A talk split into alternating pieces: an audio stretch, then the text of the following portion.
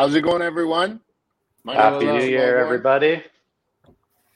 We're here with R J and Brian Paul, and we're here with our special guest, Helpful Harry from Rosette Exotics, and or sorry, Rosette LabWorks and Rosotics. I apologize, Harry. And uh, we're super excited to have the show today.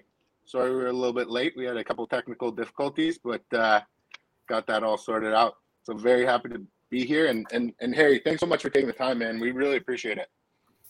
Well, thanks for having me. Uh, it's always a pleasure joining a new group and talking to some new minds. And, um, you know, it was really fun. Um, you know, we did meet through Kylie from Indux Laboratories.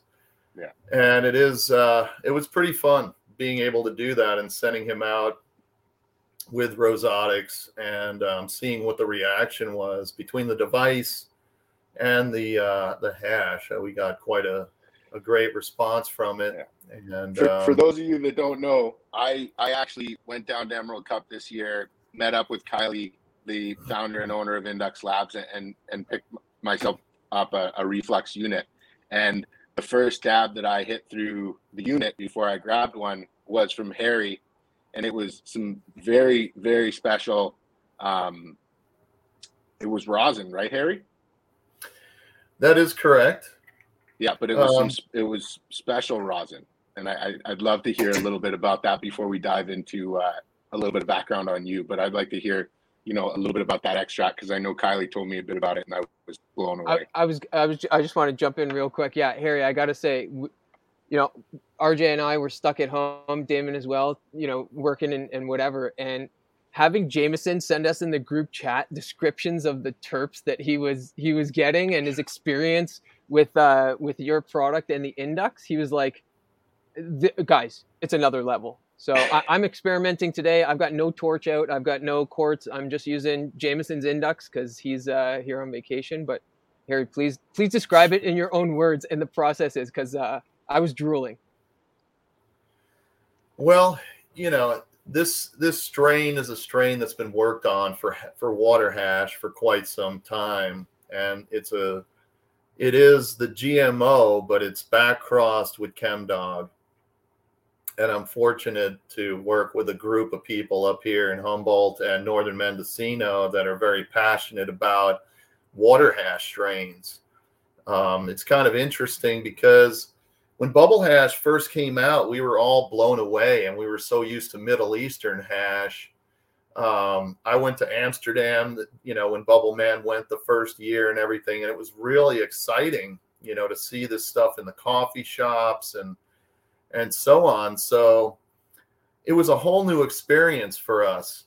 But then all of a sudden, B H O started really popping off, you know, in the, in the late nineties and then the early two thousands, and it just built up.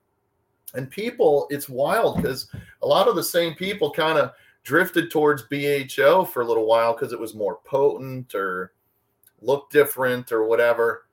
We also didn't know as much about how to make the super duper high-end water hash that we know today. We made some good stuff, but not like we know now. And so, you know, a lot of those people then started seeing the explosions all over the Emerald Triangle and people getting really hurt and starting to understand more about the dangers of it, at least in the extraction mode. And so a lot of those same people drifted back to um, solventless, Uh, which is interesting. A lot of the B H O guys, you know, that went there for a minute went back to solventless. And some of those guys are the guys that actually started messing with uh, fresh frozen material, you know. And and so basically for me, I knew that, you know, this is a long-winded way of saying, like, I I we had to have something really, really exceptional to send Kylie down the road with for two reasons. Number one, we had to have something that was exceptional at all temperature ranges, because that's what his machine does. So if we don't have anything at low volatility, we won't get to show that off as much. And the same on the higher end and the middle and, and every everything in between. So I wanted to bring him down the road with two finishes, which gives him the full capabilities of of demonstrating all the various elements. And the elements on the Indux, for those that don't know, really reflect the temperature and timing of the hit and what you end up getting off of the material that you put in there. So I really thought about it for a while, and that's why I ended up choosing this G M O um, ChemDog cross that I had available to me. We did a small extraction, which to us, you know, for this particular run, we did about thirty pounds of fresh frozen. And we, um, I have a hell of a set of bags, right? I don't just use your typical five or eight bag set to do my test washes. We use more like a dozen bags or so. And the reason is a lot of times... Now, are you double bagging, or is that all different microns all the way through? All different microns for the test wash. You know, double bagging would come, you know, I usually don't do that unless I'm doing something like full melt and things like that to really genuinely catch particular head ranges. But this particular hash was really interesting because every bag, the forty-five, the seventy, the ninety, uh, the one oh four, the one twenty, the two twenty, it was all producing full melt. So mm-hmm. then I said, okay, you know, am I just going to do a full spectrum of this? Or, you know, I was kind of deciding what to do. So I checked them all as full melt. I checked them all pressed individually at all different volatility ranges. And what ended up happening was I really honed in on the one oh four micron in particular because it was the cleanest of the melt. It had the least contaminants in it. But the other thing is it represented all the strains that went into this hybrid. A lot of times, a lot of people don't realize, and this doesn't happen every time, if you isolate the heads in different micron bags, a lot of times what you're doing is isolating the different strains in the hybrid. And so you don't always get the full taste, the full spectrums out of certain you, microns, which is why it's interesting to put it all together. But do you think that has to do with um, maturity of the heads based on where it is on the plant, or do you think that that's just based on the size that you're going through and, and the natural life cycle of that um, uh, of that trichrome plant? There's a lot of things that play there. Um, I, I I know that certain plants hybridize and end up with all of the goodies in one trichome head, but many don't.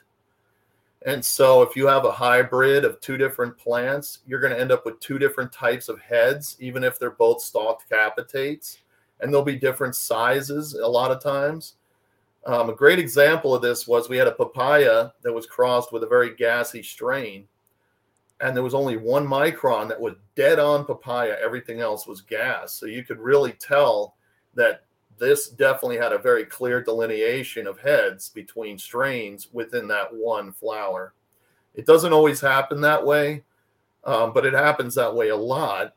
And that's why we really try to hunt and select based on similar heads, similar head types, similar head sizes, so that it's easier for production. You know, if you just want to get super heady about it, you can really go in a lot of different directions and separate your microns out and come out with a bunch of different products. You know, it, it all, it, it depends. I know a lot of people, there's so many different theories out there, and it's all based on stoner science, not actual science, you know? And so that's the problem here. You know, Mother Nature is complicated and we don't have all the parameters tested yet. So um, anyway. Was, before we get too far into this area, because we will be revisiting a ton of points you brought up, who was the farm that cultivated that? That uh, that. That this came off my farm. Just so you can chop them out. Okay, beautiful. And what? And the, what I, I was going to ask. Farm is it Rosette? Oh, go ahead. So my farm, just so you know, I live on a homestead, and it's complicated. We'll probably get into it at some point. But the reason I moved to to Humboldt County was to live off grid to save my life from a debilitating disease. And the farm that's here is my homestead farm that grew like topsy until I finally was as big as I could be, reasonably with a water source, position, et cetera. I really thought about this unknowingly, trust me, unknowingly in advance. I thought about a lot of these things that are now uh, compliance issues, such as bulldozing your property. I never did that. because I was always worried about fish and wildlife issues down the road. And God damn it, that's what happened. And so I never yeah. bulldozed, so I was able to keep my stuff where it is. Um, so anyway, I live on so a forty-acre be- parcel in Soham, and the farm that that came from is my, it's it's a small farm by today's standards. It's thirty-nine hundred square feet of mixed light, full sun, uh, regen. That's amazing. It's all jo- grown with regen, Jadam nutrients, no store-bought nutrients. And how how big a selection uh, was, how, how large was your sift on that chem uh, crosser? Was it a was it a cut that was given to you? So the Chem Dog cut originally was something that I ended up uh, selfing to get seeds from. And luckily, I actually was able to get pollen from those seeds, even though typically they're they're female dominant. I popped enough seeds to get a male. So that's actually where that source came from. And then, you know, I was using a really healthy stock of G M O that I got up here to make that cross. That G M O definitely came from the man himself. It was the original selection. That's somebody that made the trip to Massachusetts. They brought it back on a plane in a bowl of salad, pretending it was, you know, they just stuck a bunch of cuts in the middle of the salad, brought it back on the plane. We stuck them. You know, out of about twenty cuts or so, we had like three that lived. And uh, we grew the crap out of that for years, and it was amazing. Nobody knew the difference because nobody heard of Chem Dog. Everybody heard of Sour Diesel and O G. Yeah. So I was like, yeah, I need Sour Diesel. Here you go. Hey, I yeah. need O G. Here you go. That's nobody ever heard of Chem Dog until that whole craze was over, you know? Yeah. So. Lot to unpack there, but before we get into that, Harry, I want to kind of back up because I think a lot of um, guys who are super polarizing and knowledgeable in the industry like yourself, you know, get caught up in a lot of cannabis conversations, but don't talk a lot about themselves. And and I know guys like us have a lot of interest in, you know, your background and your story and and, and sort of how, how it all started and where your relationship with the plant start, started. So if you could kind of rewind the clock and, and take us back, we'd love to hear a little bit more about that. Sure. Yeah, I mean, my passion with cannabis goes really a long ways back, and it started very innocently. I think there's all different kinds of cannabis users out there, you know. There's people that started in high school and college and peer pressure or their sister or their uncle. I mean, there's so many different ways that people get turned on to cannabis. And with me, it was from a family member that I'm not going to mention, but it was at a very early age. You know, I first tried cannabis when I was about eleven, twelve years old, maybe. And this family member gave me a couple of joints, and that's how I, I actually smoked. I witnessed my parents smoking cigarettes my whole life. My parents were chain smokers until I was about sixteen when they quit. So smoking... It's it's crazy, you know, it does come natural to people that witness it all the time and, and breathe it second hand all the time. So for me to light up a joint as an eleven, twelve-year-old, it, it actually was pretty easy, believe it or not. And I remember I just kind of passed out and fell asleep on the hill in back of my house because I didn't even know what I was doing. I was so young. And where where were you growing up, Harry? That was New York. So New York is a very different experience from where I am now in Humboldt County, obviously. And um, it was very illegal back then. Things are changing now, but it was very illegal back then. So, you know, to smoke cannabis back then, it was definitely all black market. And most of it was brick weed coming from Colombia or South America somewhere, heavily seeded, moldy, brown, terrible, you know. But that's that's how I started smoking cannabis. And despite all that, I still loved it, you know. Um, the reality is, ever since that one experience with my friend as a little kid, I was always sort of inquisitive about it. And really, when I was really young, even before that, I loved gardening with my mother. We grew a vegetable garden. You can actually grow really great vegetables in um, New York and New Jersey, believe it or not. I'm up, here in, I'm up here in Ontario, Canada. We got the same same thing in Ontario. Yeah. But you only got a short season. It's different. Right.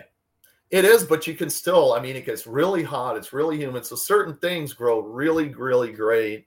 And I always loved it. And um, my mom put me in charge of watering and planting. So really, when I was a little kid, I was really into gardening um, very innocently.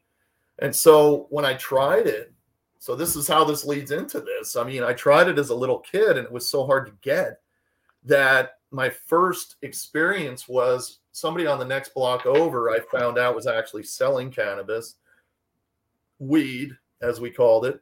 And I bought, a uh, at the time, a nickel bag, because this these are the days of lid, lids and nickel bags and dime bags. And there was a bunch of seeds in there. And as a kid, I didn't even get an allowance at the time. My parents weren't well off or anything. So, you know, I hardly had any money. So to to, to spend any money on weed was really non-doable. And so I decided to to grow it, you know, as crazy as that was as a little kid in New York, you know. And so I started growing weed, you know, very early in my, you know, probably thirteen years old, twelve years old. I was growing weed in my room. I had commandeered um, little fluorescent lights and figured out a number of things, stole lights from like my dad's basement and set a little tiny thing up and was growing in my room. And, you know, in New York, it was it was hard to get a High Times magazine even, right? You went to the store, and if you bought it, you know, people might follow you home and so on. And the only places you could buy it was like a liquor store, and a lot of the liquor stores were twenty-one and up at that point. Or actually, excuse me, eighteen and up. That's another funny story.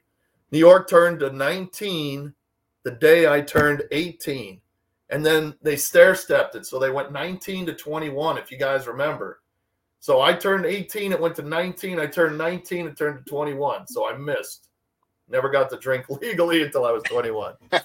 Anyway, you could only buy these types of magazines. They were pretty strict at a liquor store. They were with the pornography and stuff. So, you know, to have a High Times magazine in New York in the early eighties and mid-eighties, I mean, it was kind of a pain in the ass.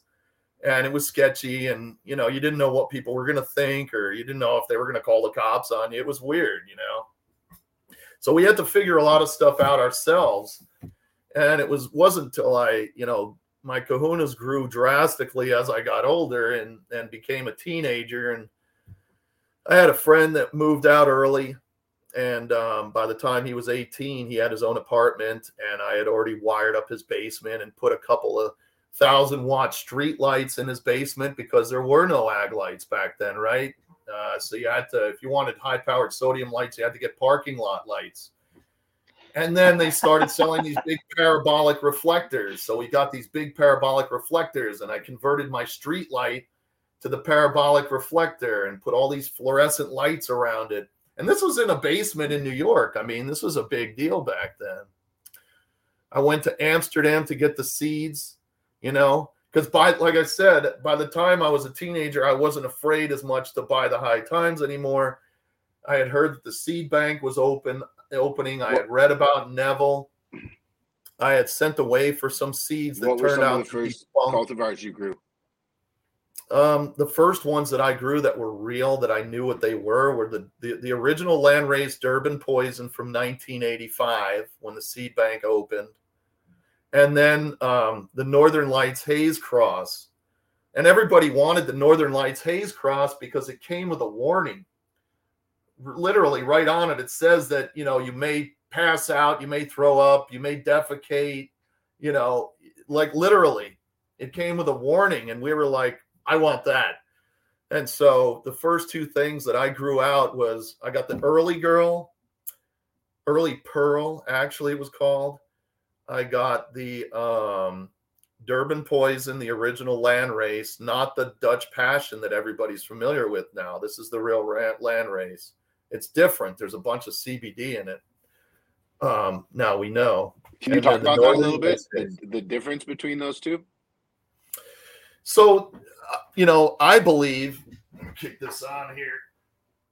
I believe that what happened was Dutch Passion got a hold of the original landrace and crossed it, and that's what they sell. Because what they sell is a hybrid that's really a dense, almost a hazy smelling uh, type of flower, whereas the original landrace is a traditional landrace. It be, it's this big plant. The buds are big and firm, but somewhat airy. And the color of the plant is like the color of cash, if you know what I mean. It's not your typical dark green or light green. It's like the color of cash. And the hairs are, are yeah. like a, a lavender. The other difference is once we were able to test it, at least the stuff that I was growing consistently was right around a one-to-one uh, C B D to T H C. And interestingly, way before testing, I was very attracted to the Durban. I put the Northern Lights down because it did tend to make me paranoid and stuff like that, especially since I was growing with salts back then. And I was very attracted to the Durban poison, and that's what I carried with me all the way until I moved out to California, and I grew the crap out of that indoors. A lot of Durban poison back in the eighties, nineties. Into the early how were you growing? How were I was you, gonna say, was that all salt? How was your? Well, I mean, I started growing the way everybody did with bag dirt, you know, because nobody really knew about real hydroponics unless you were in a scientific laboratory, right, or a real hydro setup. This was a we were oblivious, so pretty much what we were using was like um, bag dirt. Really good dirt, and they even they did have ProMix back then, believe it or not. Um, so we were using ProMix and amending it with um, cow crap, you know, because that's all any all, that's all we knew about. Steer manure, ProMix, and then um, chemical nutrients that um, God, what's you know, there's a few companies that are terrible, like Jobs. There's Miracle Grow. I mean, literally some of the. The most horrendous, like it's all we knew. You know, there was one for veg, there was one for flour, and that's what we did when we very, very, very first started. Because unfortunately, you got to take a snapshot here. This is the eighties into the nineties. I mean, one hundred percent. Starting in the sixties, we thought we knew better, right? We got rid of regenerative farming, and now we're doing farming because we know better. N P K, right? It's and and it's yeah. It was stupid. So I was kind of really a product of the seventies and the eighties there. And then by the time I got into the nineties is when I started really making the teas and going full organic. But I tried it all three-part. You know, I did the general hydroponics three-part. Um, all kinds what of year did you move to California? I moved to California in nineteen ninety. And where did you move to? I moved to the Bay Area. And the reason is... that I, we haven't talked about yet is I used to, um, I got into being into stagecraft at a very early age. Uh, I loved rock and roll music. I was a deadhead big time. You know, if Jerry was in town or within five hundred miles of me, I was there, period, end of story. And um, that's the kind of person I was, you know, Jerry's the man. So that aside, um, basically, it kind of goes like this. I loved it so much, I really had to do it. And every time I saw the guys backstage and climbing into the ceilings, I'm like, I have to do that. And so right out of high school, I started asking the people on stages, backstage. I literally begged my way into a backline position, hauling around band gear for a couple of local bands. And that turned into regional bands and national bands. Now, and, and I've been into music too, by the way. I've played keyboard. I played saxophone, very little guitar, but I know how to take guitars apart and tune them and so on. So I became very handy. I learned how to do lighting. I learned how to do rigging.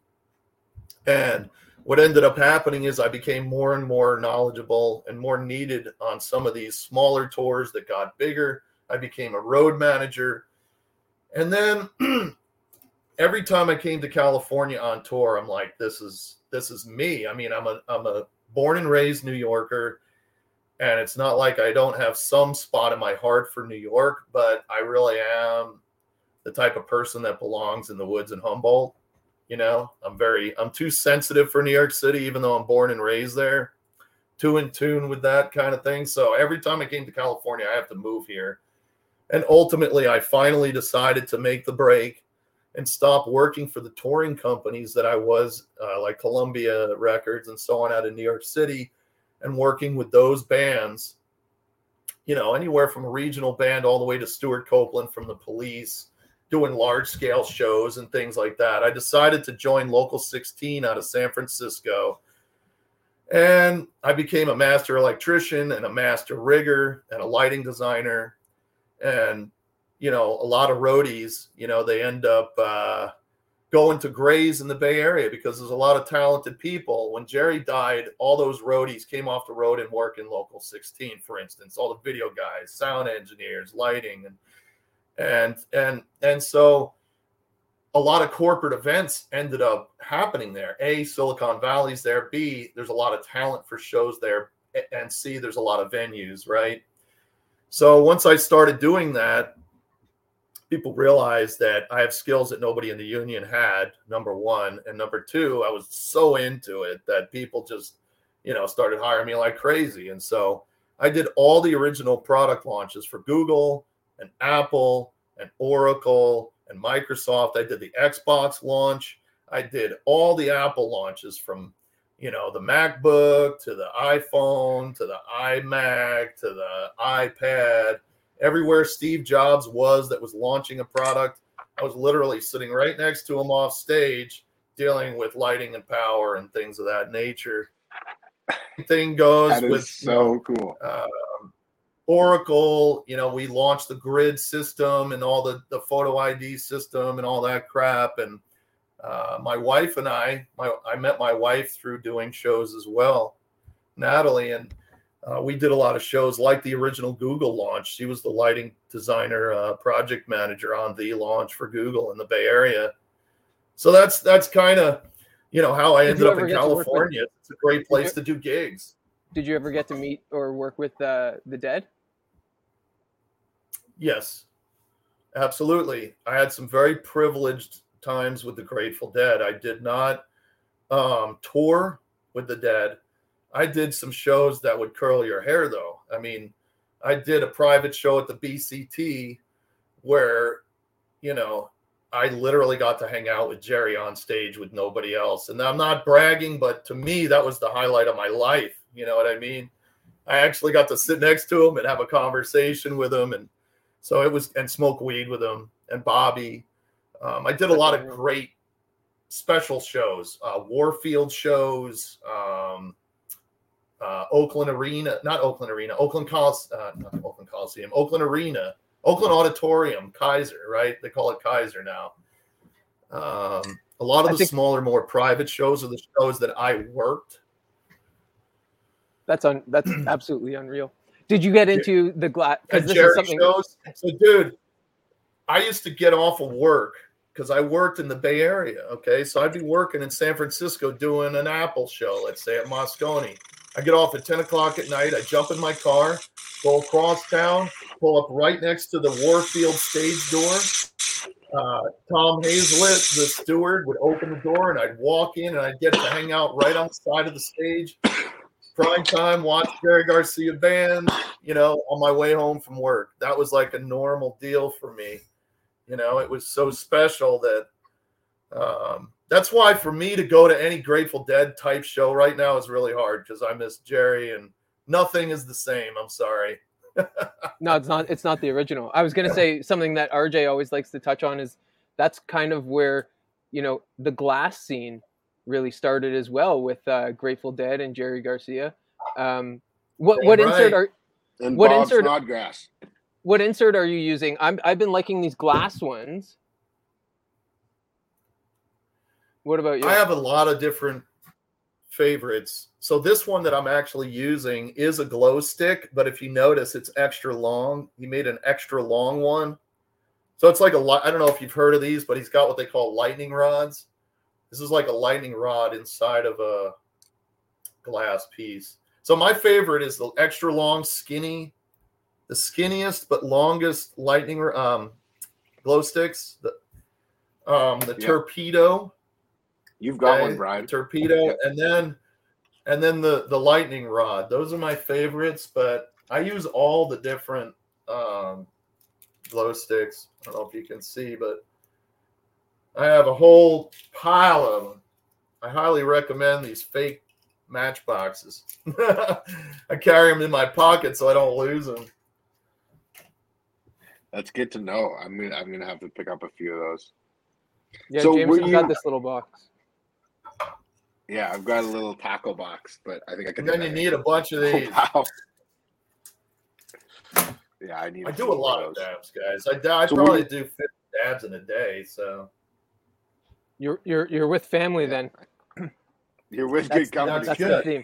That's we'll awesome. Let you load so up. Were you? When did you? Uh, were you cultivating at this point when you were when you were working on when you were touring and, and doing set yeah. work? And and, and when did, did the transition? And when did the idea I, of uh, had, of being a homesteader happen? Well, I mean, when I was a rock and roll roadie on the road itself, yes, I had people watering my stuff when I went away, just like everybody else. I tried to automate it as good as possible. And I was so I built armoires, right? That was my thing. Before there was grow tents, I would take big, beautiful armoires and gut them and build it out and make negative air pressure and, and just do it up, you know. That's and, so cool. You know, you got to remember the time and where I was, right? You couldn't just blow up a fucking house. So uh, it was a big deal back then. So I had armoires and people would come in and they'd open it up and they'd sneak in and they'd add. And it was mostly hydroponics. So they'd top off my reservoirs and make sure the lights were coming on or, you know, whatever. I actually had an instance where I had to do a harvest and go right on the road. And I was a, a real roadie back then, driving in a uh, driving the band gear truck, okay, uh, with uh, band gear in the back, and we had a, a sleeper cab.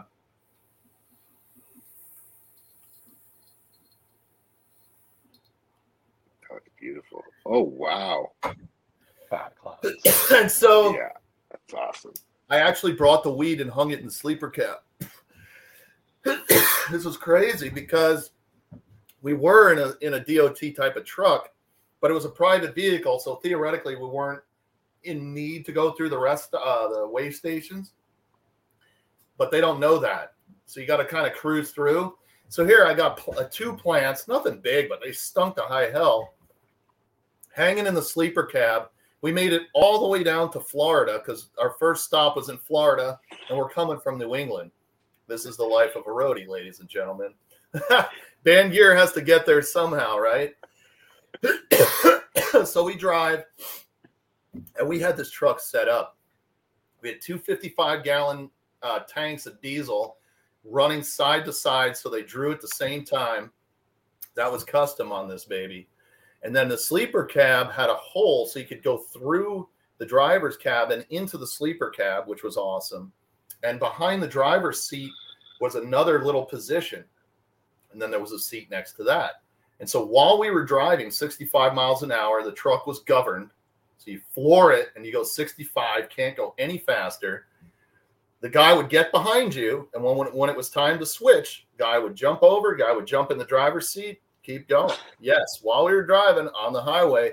And so we could make it from New York all the way down to almost the Florida line on that one hundred ten gallons of fuel. We cannonball runs. Totally. Oh, and, and we had it set. You don't even want to know how we had to set up the key in the back. But uh, anyway, we made it to Florida, and we have the plants in the back.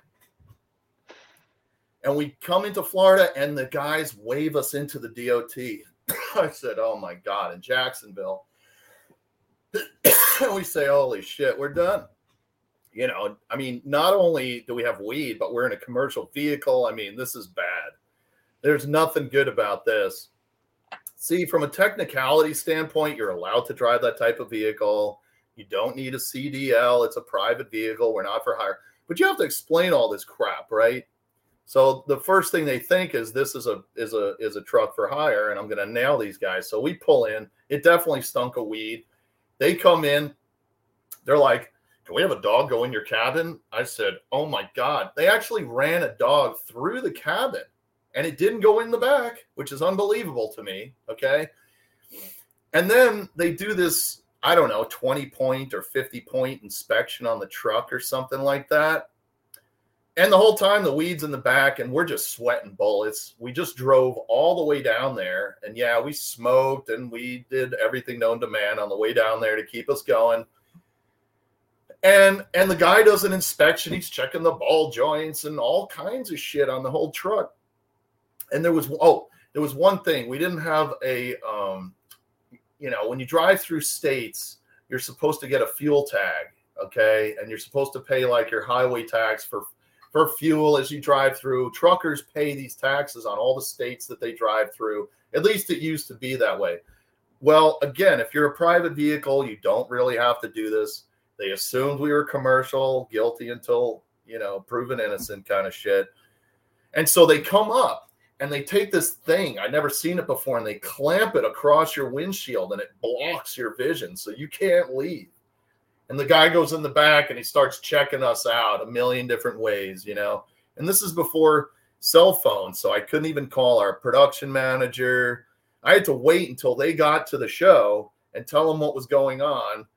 It, w- it was crazy. But the long and short of it is we had to pay a, like a one hundred dollars fee for some technicality. They took the clamp off. We drove away. They never found the weed, you know. So wow. I've been out of my mind with weed for a long time. I mean, like I from love a it. Fucking movie. Yeah, it almost is. That's amazing. I mean, people have been through crazier. I mean, believe me. And and uh, the Emerald Triangle has been unbelievable. Okay, I mean, that was growing up when I was a kid, but the Emerald Triangle has been an education. I grew up in New York. That was an education, but this has been an education too. The war on drugs up here is for real. And when they talk about that, they're talking about Humboldt County, by the way. Like, yeah, they fly sorties in a couple other places. But let me tell you, ninety percent of their effort was right here. And not just right here, but literally right here. I didn't even realize the property that I was on. Like, this subdivision was flown so hard in the late seventies, early eighties when camp first started. They, they made base camp out of here. Some of the biggest grows at the time. Nobody had ever seen anything like it, fifty, sixty thousand, you know, six to ten foot plants and so on. Um, by today's standard, eh. But, you know, back then it was a big deal.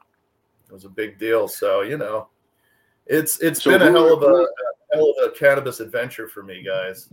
Who were, so when, when did when did the homesteading start? Go ahead. The homesteading started out of a struggle to save my life. You know, and that's some of the most serious.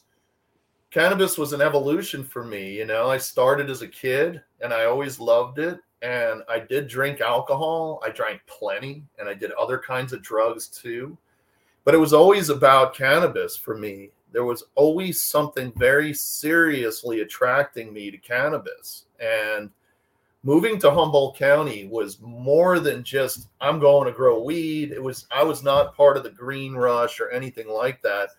My wife and I are, are both very sensitive kind of people. And the whole world, you know, the dot bomb just happened. And we had a small retirement portfolio that we were paying into from work. And it it just disappeared. And that's just one example. So we really got disenchanted with the whole world. We hated Wall Street and the whole concept of capitalism. I mean, we're pretty out there when it comes to this kind of stuff. So I'm not a conspiracy kind of guy. I just, I'm the kind of guy that believes that everybody should live and let live and live off grid and decentralize everything and kind of the way we used to be in the pioneer days. So I was going to say a good friend of mine did that a few years ago, and now it's very attractive to me, and it seems like that's becoming more popular. It's almost like regenerative growing. It became unpopular. I think and you COVID, want to go... COVID knocked the sense into people. It's like, what the fuck are we doing? And I'm serious. It's like, why am I running on this treadmill? What am I doing?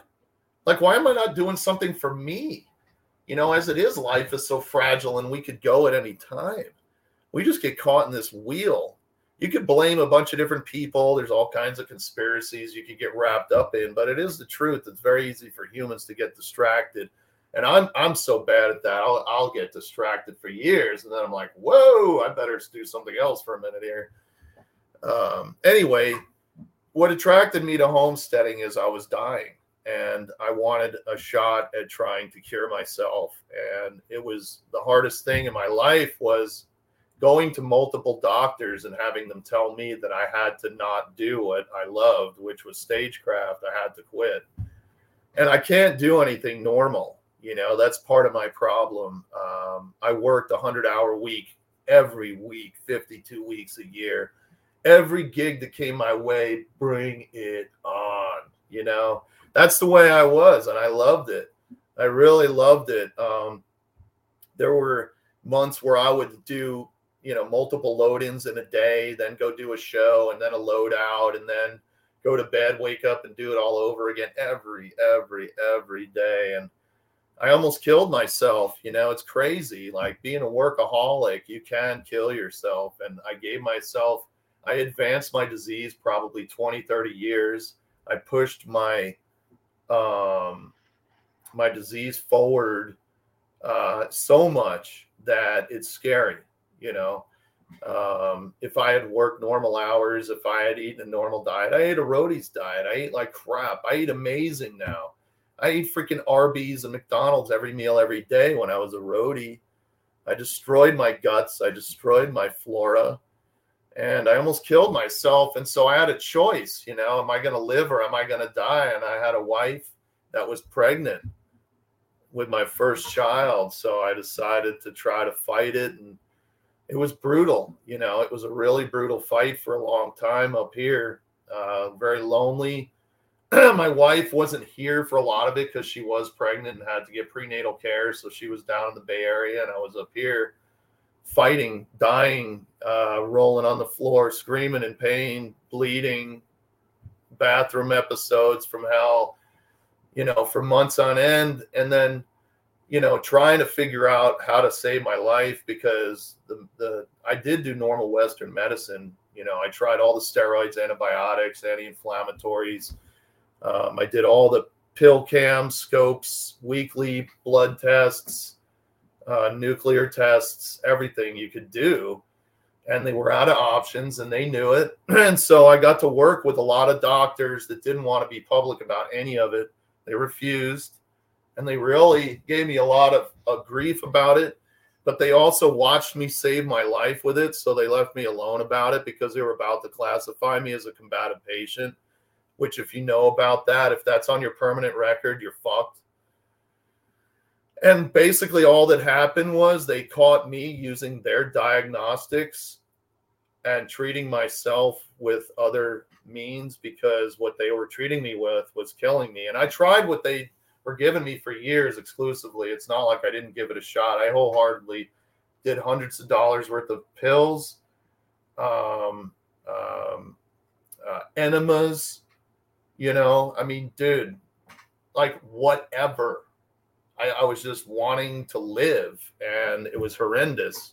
It was torture. You know, it's a uh, when people say they got I B D or they have colitis or uh, Crohn's disease, let me tell you, man, I knew people that had that before I had it. And there is nothing more insane than a flare up of that. So anyway, Um, I really needed to just fight it out and either live or die. And being out here was kind of where I wanted to be. When I when I first came to this property many, many years ago, something happened. Like, I felt some type of presence, some spirituality, as crazy as that sounds, coming from a guy like me. But something really hit me being in this valley, you know, whether it's the Indian presence. This is a... Um, This is an area that a lot of Indians were slaughtered. You know, there were very horrific events out here. So something just hit me, and, and I just, I knew that I, I was very attracted to this property. It's a whole other story. Very interesting. As a part of the licensed property, you get to do an archaeological study. So you learn a lot about your property.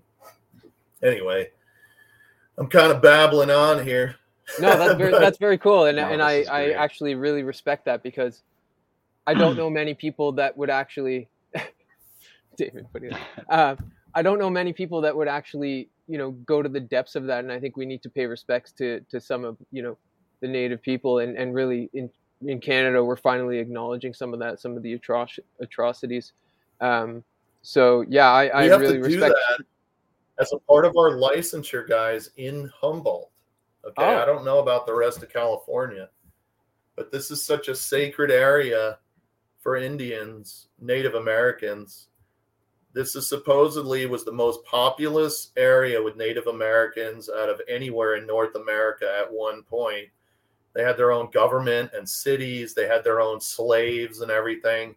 But this area is very rich in resources, and all along the rivers is where they lived from, you know, what the historians have told me. So it, it was fascinating and a very cool part of the process. Um, luckily, there was no there were no slaughters on my property, but the property above me was kind of like the last stand. Fort Seward, you can look it up um, in your history books, was just below me. And uh, for those that have seen Murder Mountain, that's really close by. Um, you know, I'm really, really close to Murder Mountain. That's in the Fort Seward, Bloxburg, Alder Point area. And from a Native American standpoint, it's very historical. Uh, the military came in here and basically built a Fort, Fort, built Fort Seward, killed off a bunch of Native Americans and pushed them towards me. The other side, there's Route thirty-six. That was just a cavalry-only road for a long time. And they pushed all the Native Americans towards me as well. And so where I am right now, actually, the, the hill above me, my neighbor on her parcel was where the last stand was, where the cavalries came together and killed off the last of the Indians in this area. And so I, you know, being very sensitive, I literally feel like I can feel that, you know, and can be on the positive side of that. And I'm trying to nurture this property and do the best that I can to hold the ground here so that I, I got to tell you the truth. I don't think that this is ever going to become a populous area. That I am so deep right now. If I was on my phone, I'd bring you out with me so you could see, but I'm in the middle of nowhere in the mountains, so deep, you know, I don't think this could ever become a populated area, but we're going to try to make sure it never does because it's pretty special. Yeah. That's my backyard. Okay. So someone in the comments, I just have to say, was like, sounds like someone took the Murder Mountain documentary too seriously. And then I was like, wait a minute, you were literally just talking about that. That's kind of fucking crazy. Like, that's too funny. I guess, anyways, I'll, I'll let someone else talk. Harry, I wanted to, I well, wanted to ask. Murder Mountain wow. is pretty, the, the thing about Murder Mountain is it's pretty close to accurate. Yes, there's glamour, there's glamorizing. The other thing that's not accurate is they make you believe it's all coming from Murder Mountain, which is Rancho Sequoia. But it's from all over Humboldt, so it's a little bit skewed, but it's pretty close to accurate. Those people are pretty close to real. that's that's like my backyard. I'm, I literally live. There's Alder Point and Bloxburg is right next to it, so that's that's where I am. So, Harry, moving from cultivating with streetlights indoors, primarily in basements, to full sun, full term outdoor, you know, is quite a transition.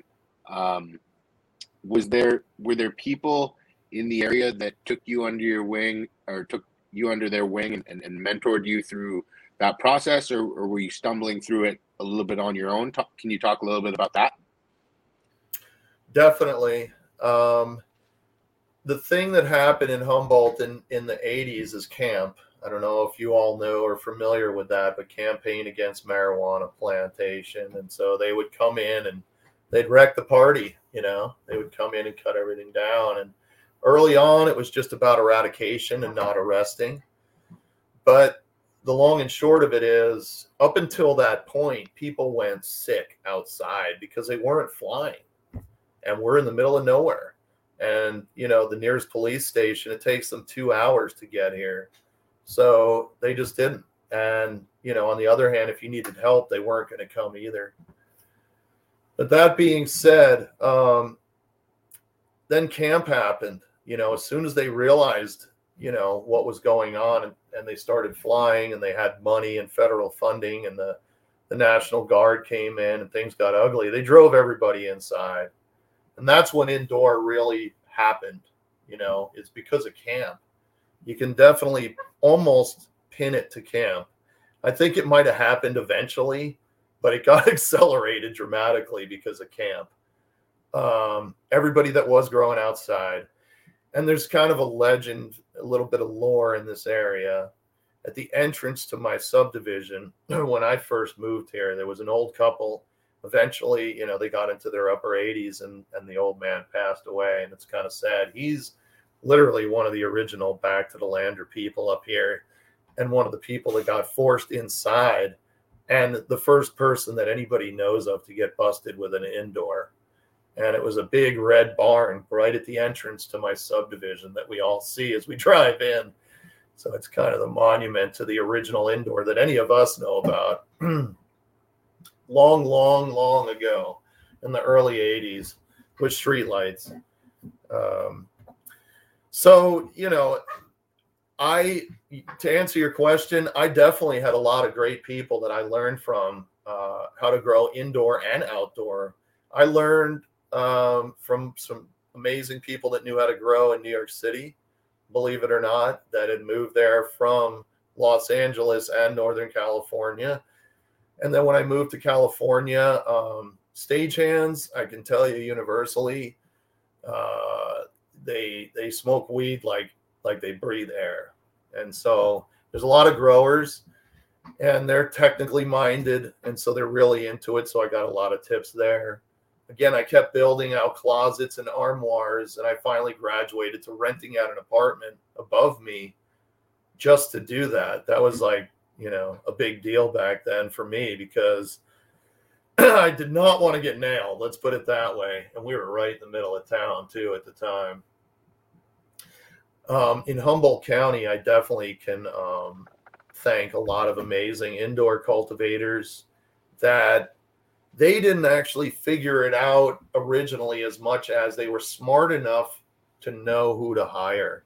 And so when prices were really high and they had a bunch of money, what they did is they hired these guys out of colleges, uh, ag colleges like U C Davis, to help them formulate um, cultivation plans and dirt and nutrient programs and so on.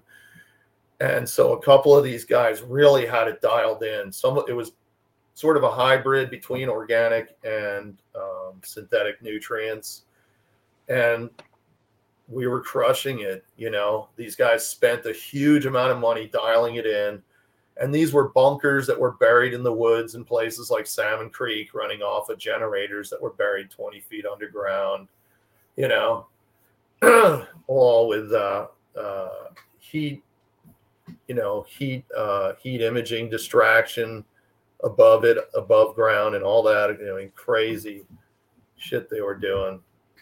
So, um, talk, Harry, talk to me about a little bit about your first extraction experience. Was it uh, was it a solventless, or were you was it a, a butane tank experience? What, how did you well, get exposed? Well, to I, I fell in love with hash immediately, because the most of the weed that I got originally when I grew up sucked, you know, plain and simple.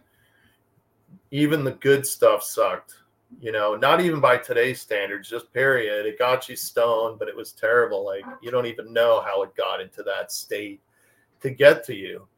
Um, so, uh, you know, right away, as soon as I started reading, and I'm a, I'm an avid reader, and I'm a D I Y kind of guy, Um, you know, build your own clean room kind of guy. And so right off the bat, in the early eighties, I got into making hash, making dry sift. That's all we knew about. There was no water hash that anybody knew of, that I knew of. If they were doing it, it was unknown to me for sure. So, you know, nineteen eighty-two, three, four, five, six, like I started messing around with rubbing. Like I, did, I literally didn't know what I was doing, and I was reading magazine uh like High Times and different books that I would take out of the library about hash, and very vague, just seeing pictures, you know, that were very vague. They didn't have shit back then. And so we took leaves and plants and buds and whatever we got, we rubbed it on various silk screens of various microns and various thread counts to try to figure out what we would get, anywhere from white to brown to green and everything in between. and we started to dial in our own little method there. And then we finally saw some articles that actually talked about the warming process and actually, you know, the pressing process and getting it into more of a Lebanese or a Moroccan form. So we started doing that. Um, there was a friend of mine that was much older than me. The one thing I'll tell you is growing up, I always hung out with this group of friends that was always about five to eight years older than me. So that meant a lot in, in terms of weed. So a couple of guys went to Indonesia and they got seeds. They brought back hash. They brought back knowledge. So we learned about a few different things. And one of the things was we learned about making hash oil out of hash with grain alcohol and hash. You know, basically we would dilute it and then filter it and then um, evaporate it off in a pan. And that was very crude oil, but by, t- but by the standards back then compared to the weed that we had, it was pretty exciting, you know, because you could actually get high off of it. So, you know, I started out of necessity. I was always wanting to get more stoned than you could off of the crappy weed that we had.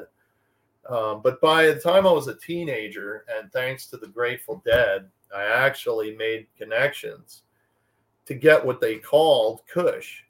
And that's all it was called, was Kush, you know, back then, at least to me. Um, certainly people had the kind, the kind bud and things like that. But in terms of names, all we knew was it was Humboldt Kush. And so we actually started to get access to that. And um, we did make some hash out of that. A lot of that now I know was basically hash plant because it made such amazing hash. And I can just tell by the structure and the smell of it and knowing where it came from now. One thing that is kind of trippy, and just to prove how small the cannabis universe is, when I was a kid and a teenager, you know, there was folklore about Humboldt County in New York.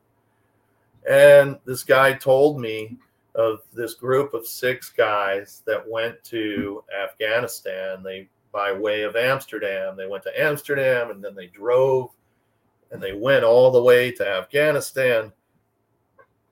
And they ended up getting seeds and hash, and they brought it back to Amsterdam, and they made hash oil out of it, and they put it into wine bottles. And back then they didn't check you, and there was, you know, not duty-free situation. So they threw the few wine bottles in their bag, flew home with the seeds and the hash oil and the wine bottles.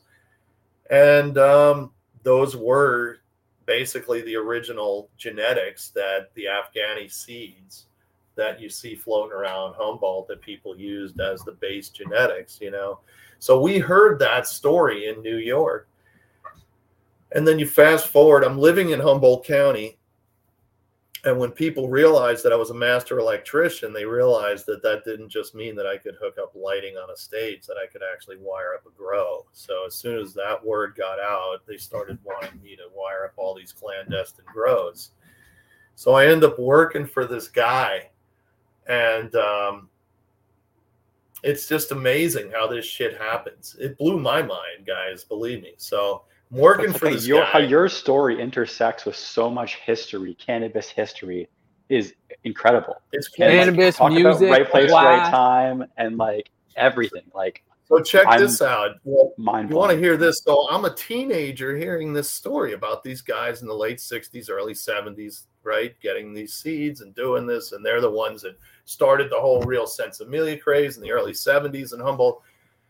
So now I'm working for this guy, Roberto, and I wire up his indoor grow, and he's a great guy. And we're inside hanging out. He's got all these beautiful photographs of weed all over the walls, full color. And I'm looking at him, I'm like, wow, is this your grow? He says, yeah, that's from the late, that's from sixty-nine, that's from seventy, that's from sixty-eight. I'm like, holy shit, those are color photographs. And he's like, yeah, buddy of mine is a professional photographer.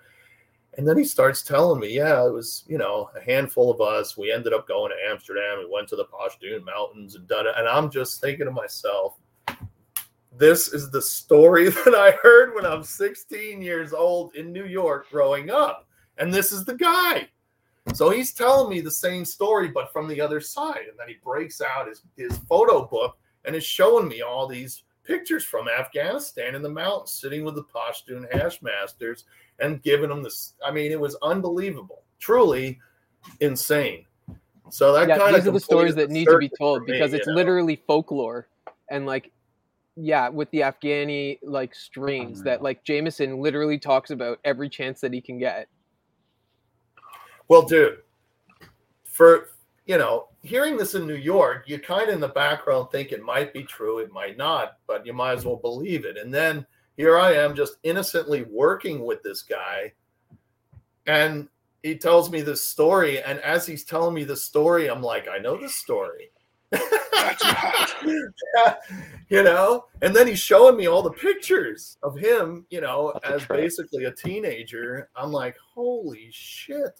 It's crazy that it so, came up like organic like that. It's not like you got referred to him by somebody else because you were trying to hunt down like that that's the best part. seed strain. You well, know, it's just and, like and, it, it naturally happened, and it's like, holy shit. Indoor. It was it was your destiny. Yeah, I like, designed this his indoor. Amazing. He was super paranoid because of the old days, even still, and he, he wanted to be super slick and clandestine with his indoor, but he was super heady. That's all he knew, you know. Um, he grew the shit out of certain strains, and that's all he grew. He grew purple, you know. He was like the sickest uh, old school purple kush grower you ever want to know. Definitely. It's like Harry, were you, were, did you get involved in, in the glass scene at all? With you know when you were smoking hash, did you get definitely and, and touring with the Dead? Just like you said on Dead Tour, you know, um, some of the first glass, well, the not, not even some of the first glass that I ever saw that was hand blown like that was on Dead Tour, and it was the swirled, color changing glass, the man. Snodgrass. It's not good. Yeah, and this was yeah. in the eighties, you know, and, and yeah. nobody had seen anything like that. Oh yeah, no, that's that's my time. That's you know, that's when I was definitely went the craziest. Uh, was so, grateful what was your you have the coolest first... story? What was your first... coolest? It is, it is, it's the coolest story. Like, I have my first piece somewhere. It's just a hand pipe with uh, was... with a carb. What was your first dab? What did you did you ever dab off a titanium swing, or, or did, describe to us your first dab? Well, my first dabs weren't off of any of the traditional things, you know. Hot I was knives. so I was I was making hash oil and putting it on weed and trying to smoke it and get it any way I could, and I just couldn't get enough, you know. It sucked because I was getting really good at making hash oil with ethanol. It was cryogenic ethanol was my bag exclusively for a while there, and I just couldn't um this is pre-rosin and definitely before uh full melt as we know it now. We definitely had melty shit, but not like not like what we got now. Um anyway, so to answer your question, we we did it any way we could. I mean, I I sacrificed many Boro bowls and would just put like a thousand screens in a Boro bowl and torch it and drop a blob of oil in there, cherry red, and just take a cherry red hit, you know, and like almost drop dead. Um, and and and so I have done swing hits. I remember going over to a friend's house very early on. I mean, I guess this was, I mean, not that early, but it was probably the early two thousands, and he had a swing much like that. And it was B H O, and it was sour diesel B H O, and it threw me on my ass. Like, I literally was speechless. It was unbelievable. Um, Those were the dabs where you couldn't breathe after. Oh, yeah. Totally unpurged. Still plenty of lipids in it, but, you know, way more potent than anything we'd ever seen. And, and sour diesel is just potent shit, period. Uh, the was thing that we graduated a- into... Before we had quartz, the thing that I was most fond of was we would get a very thick Boro bowl, and, you know, you heat Boro a certain amount of times, it cracks, period. But what we would do is get these very thick Boro bowls that a friend of ours made. They were like a quarter inch thick, so they stayed hot for a long time. and we'd put a stainless screen on the bottom, and then we'd fill it up with Boro beads, these little tiny, like, eighth-inch or sixteenth-inch beads. The turf pearls that everybody uses now. Yeah. Now. But yeah. we'd fill the whole That's bowl with it, okay? We'd literally yeah. fill a bucket full, and we'd heat the shit out of it, and then take a dabber that's gooped up in ethanol extract and then just jam it in there red hot. And just, you can imagine how much that hurt, but, but we get annihilated. And unfortunately, oh, we were so desperate for so long to get a good hit off of oil that that was good at that point. Uh, but that's it how I started diving too. We graduated to some good bowls, you know, once quartz came on. There was no turning back. That's how I started diving too, just Boro bowls and just ripping them red hot and slamming dabs into it. And then started finally like linking up with glass blowers and getting them to blow basically like little globes, like little, you know, like meth globes essentially. Crack, yeah. yeah, essentially, and slamming dabs into that. Yeah. And then it's just like, no, no, no, I, I want a joint on it. And they're like, what do you want a joint on it for? It's just like, because I'm not smoking rock, I'm trying to dab some, like, you know what I mean? And this is like, this is like the evolution of hot knives, which is like that comment right there, you know what I mean? Um, and just slowly morphing it into, into kind of something where you're not going to be exploding bowls or like having the, the metals off gas, and it's actually going to be a bit healthier. I actually did for a little while at one time, because I didn't have anything to dab on and it was pre-titanium. And I had made oil. Um, I took a bunch of, they were glass screens, but it was just like a, it, it looked like, uh, what's that game with the, the ball and the little metal things when you're a kid? Oh, yeah, that you go like this? Yeah, yeah, yeah. So they all interlock, right? So anyways, yeah, I put like a few of those into like, into the bowl at the bottom, and same thing, it was just a shitty bowl. What's that? Something like that, Kerplunk. Might have been. I don't know. Anyways, you know what I mean, right? Like they're yeah, like yeah. crisscross little T things. And that, yeah, I would heat the shit out. Jacks. That's what someone just said. Jacks. You got it. Uh, yeah, so I would put like four or five of those into a into a bowl and heat the shit out of those. Same thing. And then like, yeah, you get like, I don't know. Sometimes it would be the first couple of dabs and it would blow up. Sometimes you'd get like a week's worth and it would be awesome. But you knew it was going to blow up. You just had to be careful.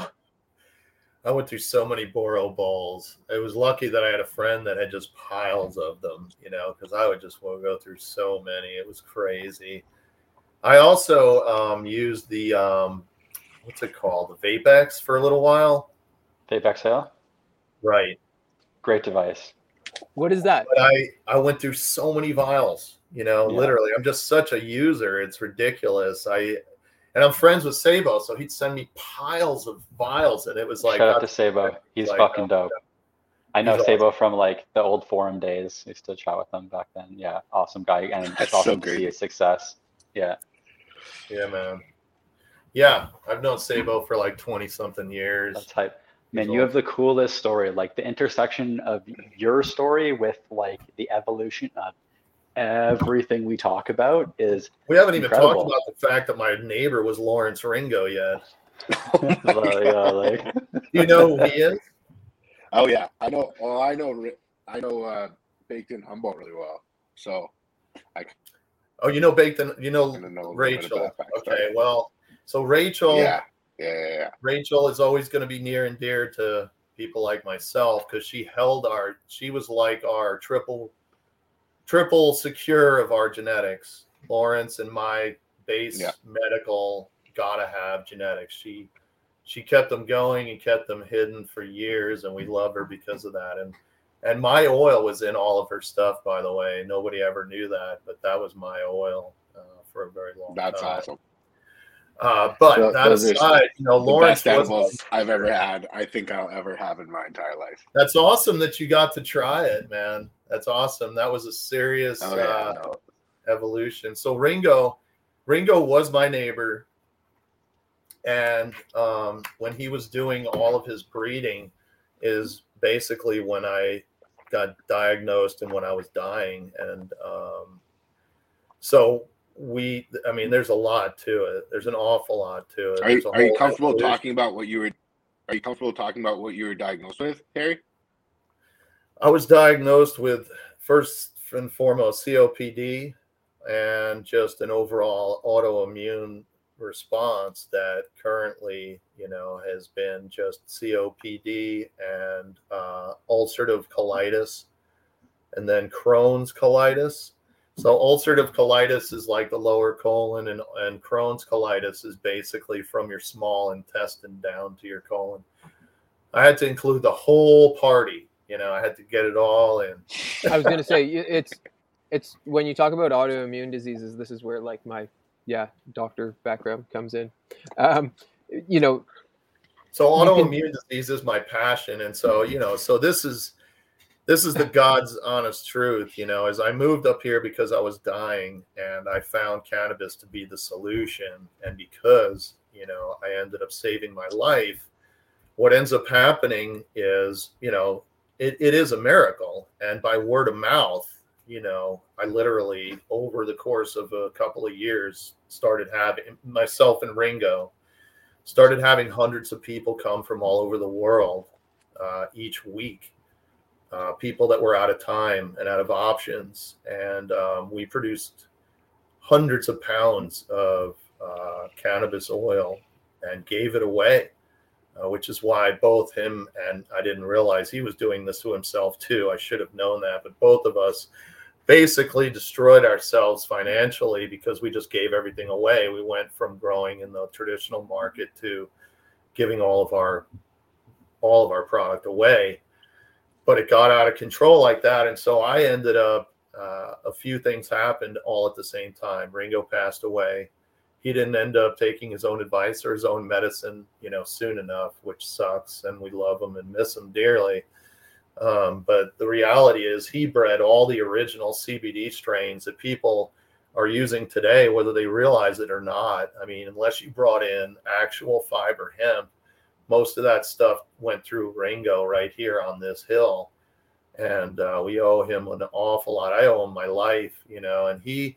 He came up with the Sour Tsunami, the original Sour Tsunami, which we found out through testing. You got to remember, this is before there were any labs in America. Um, we ended up having the benefit of the word about this medicine got out enough that a beautiful woman named Samantha Miller, who is a P H D chemist that owns Pure Analytics, um, before that, she was quantifying her testing of cannabis, was very passionate about medical cannabis and helping people. And she connected with Ringo and started doing testing for him for basically nothing, and did tens of thousands of tests is the long and short of it. I'm trying to shrink this down because it's very long-winded, but the long and short of it is through thousands of seed poppings and thousands and thousands of tests, Um, they discovered, you know, the higher ratios. Everybody would be like, ooh, C B D rich. It was like a half a percent or one percent. All of a sudden we had fifteen, twenty percent C B D. People were like, oh my God. And then we found twenty to one and one to one and three to one. And nobody had been talking about ratios back then. This was Samantha Miller and people like Martin Lee from Project C B D. All the original people are the people that really unknowingly, you know, kind of kicked off what we all know today as the C B D revolution. And these ratios that you see all over the place, twenty to one, one to one, three to one, they don't come out of nowhere. They come out of basically our broad group's experimentation a long time ago, and then everybody just running with it. Not really advancing it, just running with it, which is, it's something, but, you know, they didn't keep the ball going. So anyway, Ringo bred, he got to the Sour Tsunami, the original seed plant. Um, I was unbelievably sick, okay? And I got to the point where I was introduced to Doctor Simpson. This is pre-R S O, pre-Phoenix Tears. And I had a brief conversation with him where he basically talked down to me. He's very condescending, and told me that taking cannabis oil is exactly what I need. And, you know, the fact that I've been using cannabis to date doesn't mean shit. And this is what you need to do. And this is how you do it. And you need to eat a gram a day and go away, kid, kind of thing. And So he totally, from that point on, being extremely motivated, he saved my life because I turned a pound of chem dog that I had grown, you know, because I was growing in the traditional market at that time. So I took my best pound of chem dog, turned it into R S O, what we call our R S O now. And I started eating that. thirty days into that course, I started feeling better, but I really wasn't there. And that's when we discovered what uh, Ringo was sitting on, the first round of tests. And so we immediately made R S O. He made R S O out of the original, and I still have some of this in my drawer, out of the original seed plant, which was a three to one. And so I took that for the next sixty days, a gram a day, totally unscientifically. And um, right around the fifty-fifth day, not even the sixtieth day, I woke up one morning and forgot that I was sick. And that is a big deal because I always woke up sick, vomiting and shitting myself and bleeding, and very horrendous, you know, uh, to wake up like startled sick every day. So I woke up and started to go about my day and realized that I didn't feel like shit. And I said, something's going on here. And uh, I was terrified for the next year to lower my dosage. So I ate a gram a day for the next year. And then my body finally told me that I was in good enough shape to taper down. And so I tapered down. And, and that whole time we kept on growing that three to one. We honed in on it. We did better selections and so on. He had then made the Canassu, the Harley Sue, the Swiss Sue. Um, he had thrown so many A C D C seeds all over the country, you wouldn't believe it. You know, he gave away so many seeds to breed with. A lot of people don't know this, and this is the truth. And it's too bad because Lawrence really deserves a lot of credit. And I am passionate about it because it saved my life, but he deserves a lot of credit for the fact that um, the original Charlotte's Web came from Ringo, and a lot of people do not know that. Uh, the people that sold the Charlotte's Web and cultivated it went to the original San Bernardino High Times event that Lawrence vended at, and he was with Rachel. Rachel had clones of some of his strains, and he had seeds. So they bought, I believe it was the Canassu clones from Rachel, and they bought the seeds from Lawrence and took the mail that they got that was worth a shit, pollinated their Canassu, and that's Charlotte's Web, folks. And so, unfortunately, Lawrence did not get credit for that, and he wasn't looking for it, but God damn it, he deserves it, you know. And before I go, I'm definitely going to make sure that people know, you know, because he saved my life. And um, I, I, you know, his genetics are what we use in our medical tinctures to this day. And it's not coincidence. It's because of the work that he put in to, to get to where they are now. Um, you can find C B D genetics out there, but they're not like the library that he created, where the spectrum is so broad and you, you can't even believe it, you know? Um, So anyway, that's was, a little bit about that. That is so and, cool. And, you know, that's I was going to say, people, cool. people don't realize that uh, with autoimmune diseases, it's not just a single presentation; it's your whole body, right? So it's not, it's not just like one thing. It, it, it's many things, and and definitely, you know, for many people, cannabis is uh, is is medicine. We're not talking just about, about you know, dabbing and, and enjoying it. We're talking real medicine to change your life or to restore your life, um and and these are some of these real conditions. Um and the other thing I want to say is is you're absolutely right. You know, I don't think people realize with with autoimmune diseases, there's many people that that die of rheumatoid arthritis, of sarcoid, of lupus, of Crohn's and ulcerative colitis, but you ju- you don't hear about that.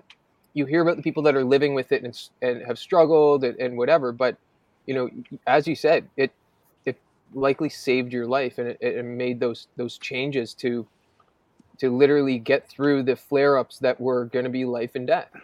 So, you know, I appreciate you sharing that, because that's really deep. Was, I just didn't know, you know. And that's and that's I what really I was going to say. You know, people hear, oh, you have you have arthritis, or you have rheumatoid arthritis. That sucks. Maybe your hands aren't going to work, or you have you have you have Crohn's disease. You have to take no a shit way, all the man. time. And it's like, it's so much deeper than that. Those are maybe the two things that you see or that you hear about, but it's it literally. It ruins your life, dude. It that's, ruined that's, my yeah, life. That, yeah. It did. I had to stop doing everything that I was doing. I almost died. I almost lost everything. You know, I came really close. So I was going to say, thank uh, you for sharing that and for mentioning that and, and, and really putting the, the light on that. Because I don't think, you know, we, we talk about it's okay to have fire medicine and to have really good medicine and good tasting medicine in, in this case, as far as, you know, terpenes.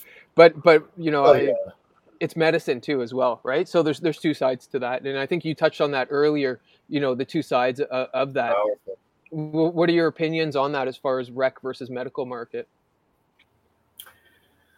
Well, I'm one of those crazy old guys that believes that all use is medicinal. So I just want to state that for the record. People don't realize it. The thing that's magical about cannabis in particular, there's other things like this, is you're definitely attracted to it for medical reasons without knowing it, you know, and I think that's probably why I was so heavily attracted to it, is I'm prone for autoimmune disposition, you know. Um, it's interesting. But um, I want to say that when it comes to people with autoimmune disease, you know, it's one of those things that it's such a big bucket that doctors, you know, in the Western medicine world, they just throw it into this bucket. And there there is so much to it. And there's so many things, like people don't realize that C O P D is an autoimmune response. It can be an autoimmune response due to permanent damage that's done. But yet it still is considered an autoimmune response and can be controlled in similar ways, you know. Certainly if you destroy your uh, surface area of your lungs, then, so, you know, that's a I whole wanna, other topic that I was having earlier. I, I want to I want to jump I want to jump in on that, Harry, because that's something I'm really looking forward to really exploring right now. I if you guys don't follow Harry, I suggest you go follow him. He hosts very informative lives. I was just on a live this morning, and he talked about something that we weren't going to chat about on the show, and now we absolutely have to explore. And I, I think we, we might have uncovered it unknowingly and really gotten into it, but it brought to the forefront about your thoughts on, on cured versus live resin and the potential implications heavy usage can do to lung tissue. I, I It's it's a divisive topic that, you know, is sometimes uncomfortable to talk about, but every single person on this panel can be described as a heavy user. And, you know, I think a lot of people listening to shows like this are probably heavy users as well.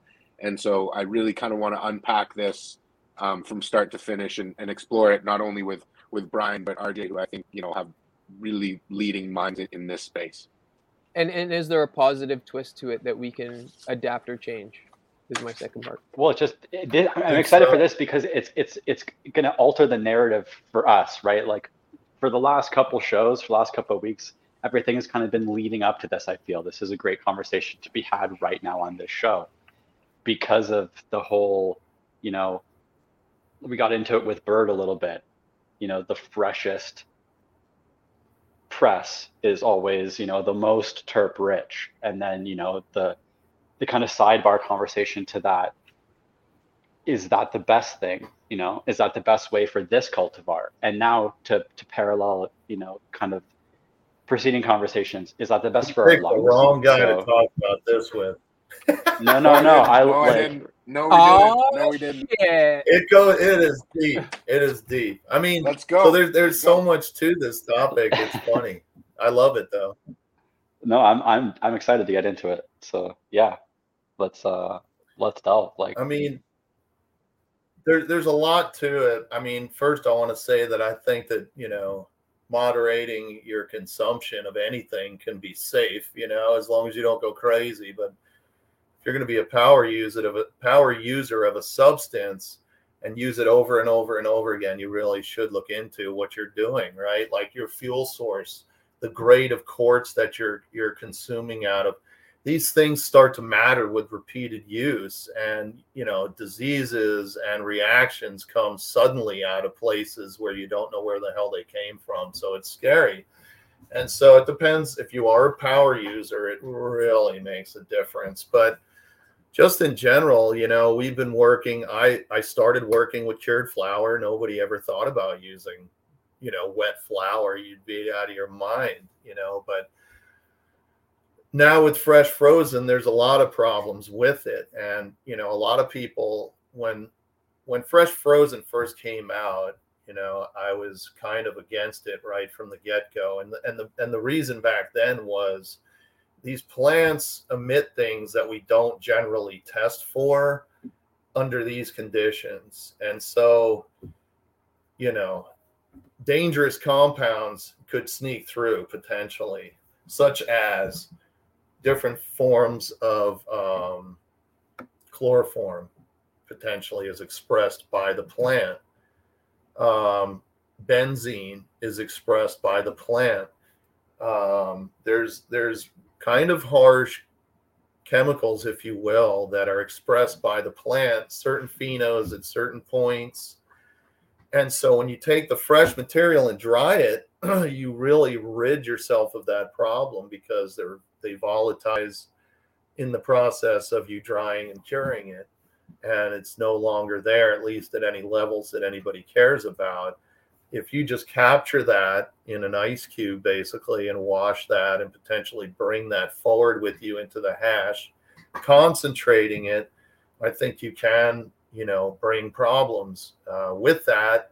That will escape C O A testing for sure. We don't test for a lot. We do test for a lot. We test too sensitive in certain circumstances, but I think, oh, I know that a lot of things can sneak by um, that would be hazardous that you wouldn't want. And certainly black market stuff, um, you could only imagine how horrendous it would be with all the potential biologicals that could be present and would never get caught because it's not being tested. Early on, the biologicals were very present in the live materials. Uh, everybody failed once testing started.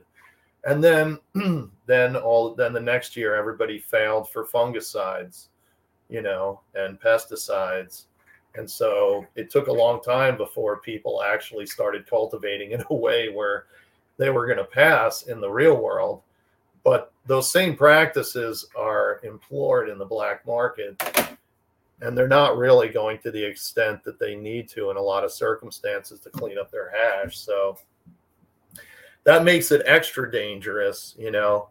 If you get a cult, if you get a, a, a batch of fresh frozen from people that you don't even know exactly how it's grown. Certainly, I've seen people lie about how they're cultivating. You know, they're actually using Floramite and Avid and Eagle twenty, and they're telling everybody that they're organic. And because it's invisible, nobody knows. And because it's not getting tested, nobody knows. And unfortunately, the black market's riddled with that. When you pull stuff out of the black market and test it, it's horrendous a lot of times. So all that being said, you know, there is something towards um, a solvent-based extract where you would be cleaning a lot of that up.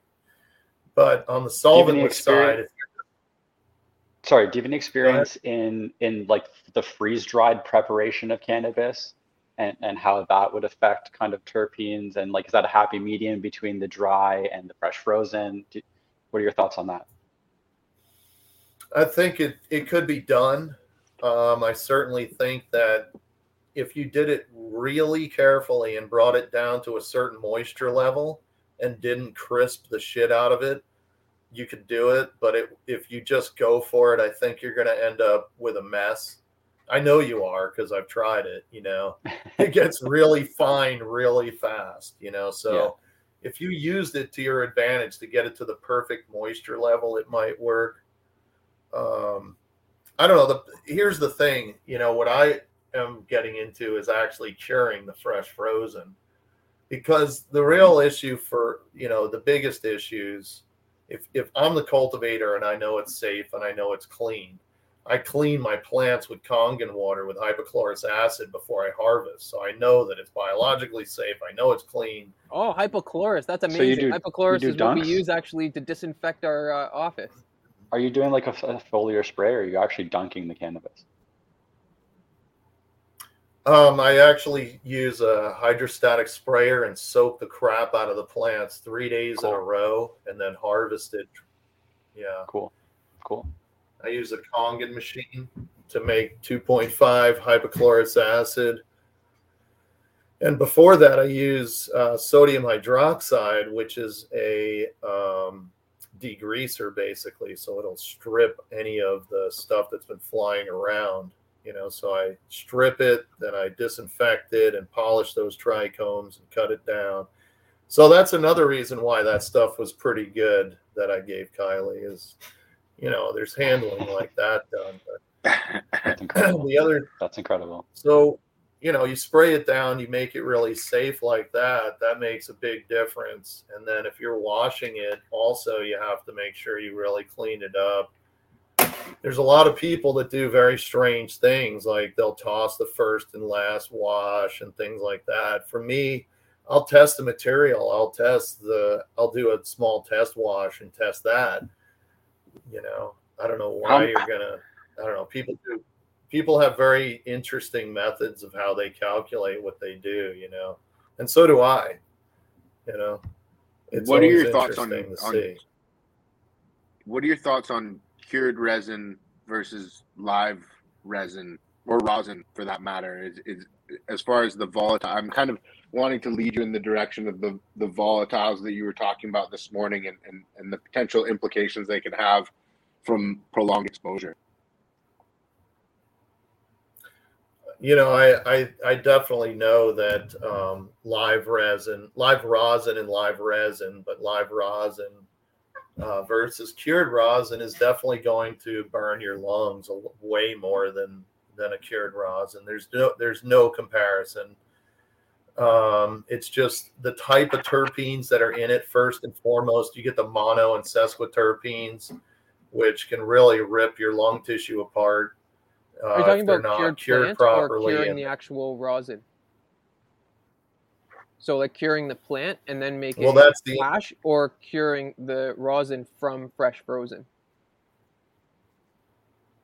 What most people are talking about is making the hash from fresh frozen and pressing it versus making the hash from cured flower and pressing it.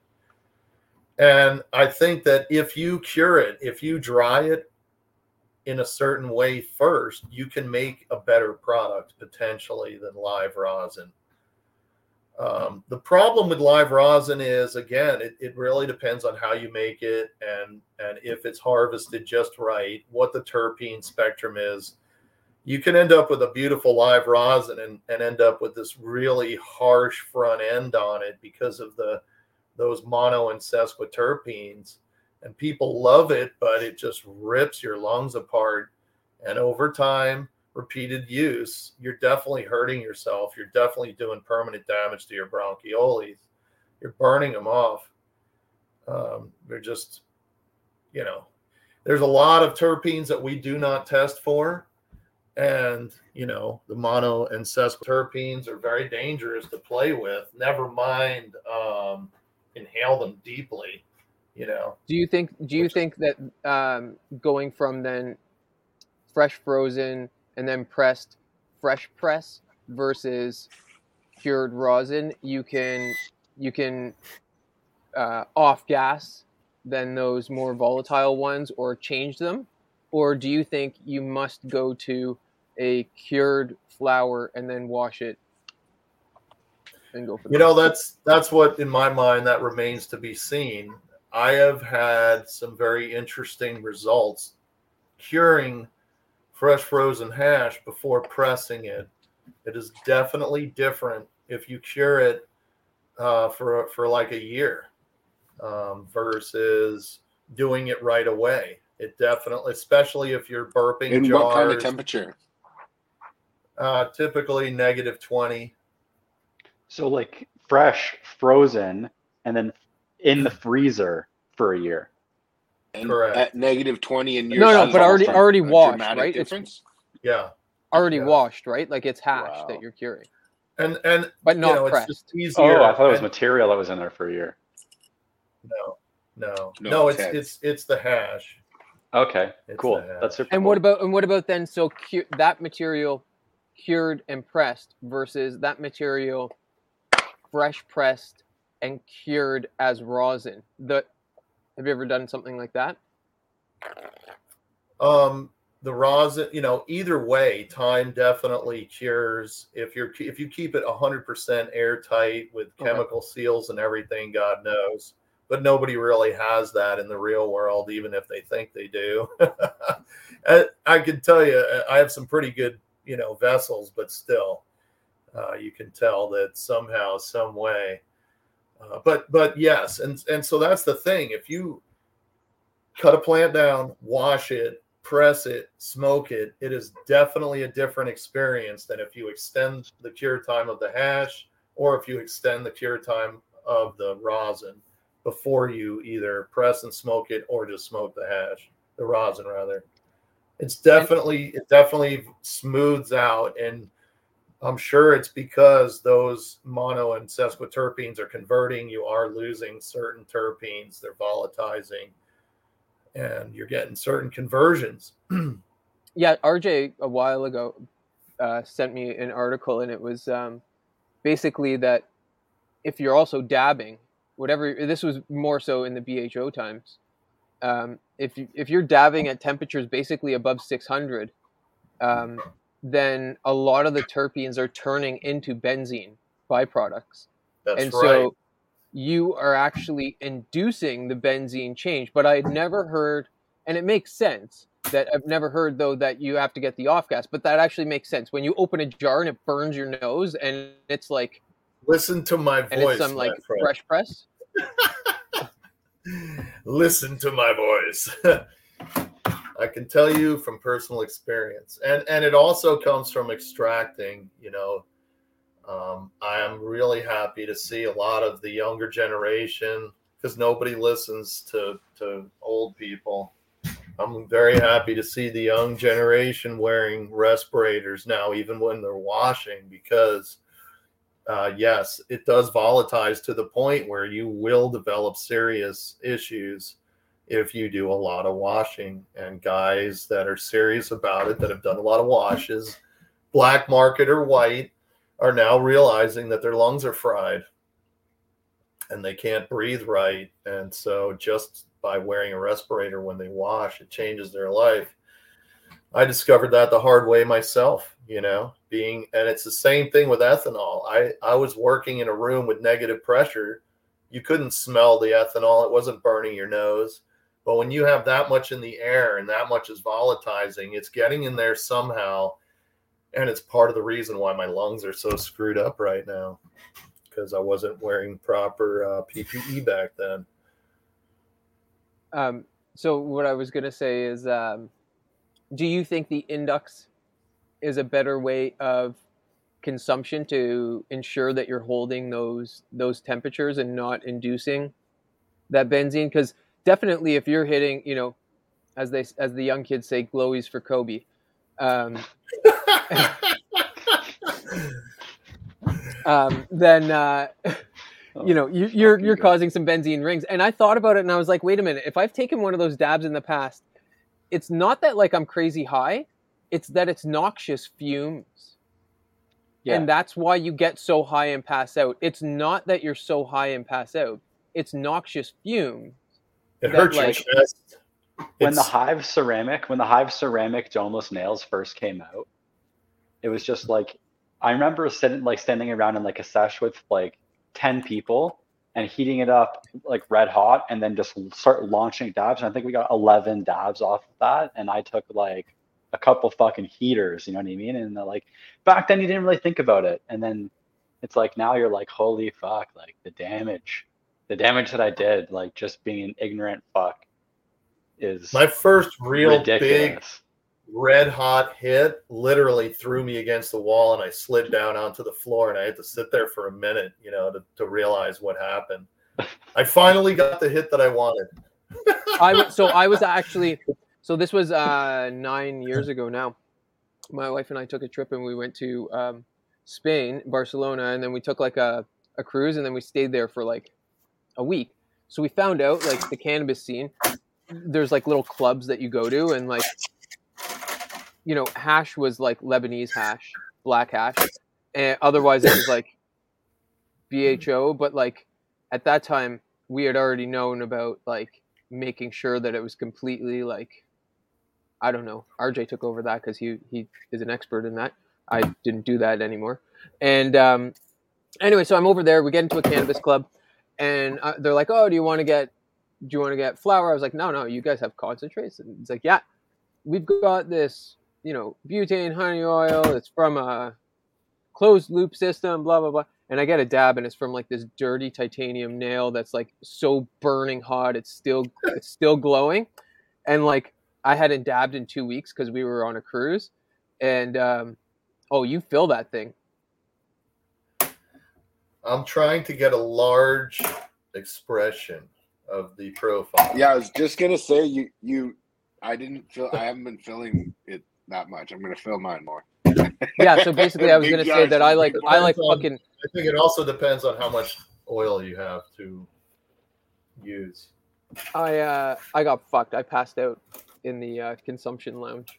And uh, yeah, like sweating, like took me like forty-five minutes to like get up. And I was like, it's not that I'm so high, and I knew it, like I could feel it. But I was like, my it, it was like literally somebody punched me in the face and like, Uh, it was it was a different effect. It wasn't obviously was wasn't wasn't what I was used to or what I wanted. And my uh, first real dab was off like a, a coal, like a charcoal, and like a swing arm, because my buddy had broken his actual swing arm and he still had the rig. So I took a dab off the coal, and I just remember taking like maybe two dabs and just sitting there in Vapor Central in Toronto, which is a, an old style lounge, and just sitting there like.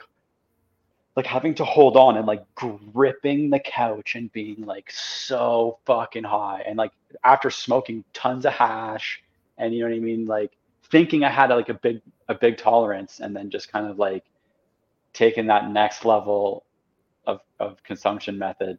And then it's just like, holy fuck, like this is almost too much, you know? But that's not, that's not really being high. You were kind of like poisoned. Kind of. I had to wait like twenty years before I got to do dabs, man.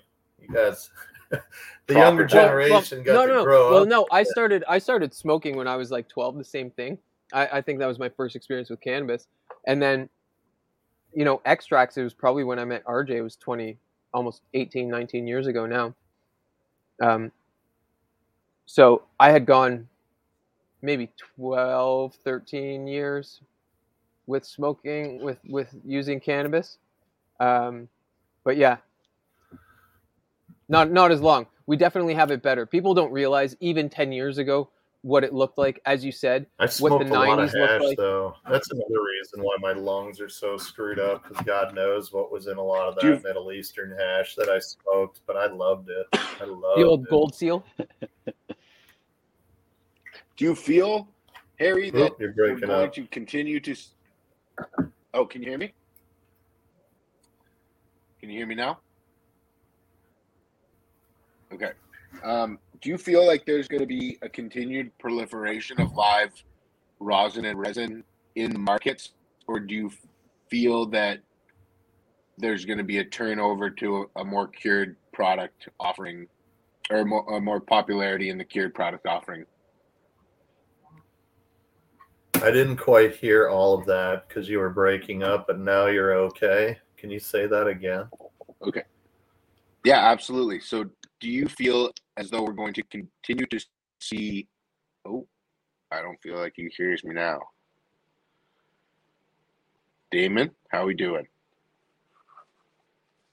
Uh, it looks like his camera's dropped.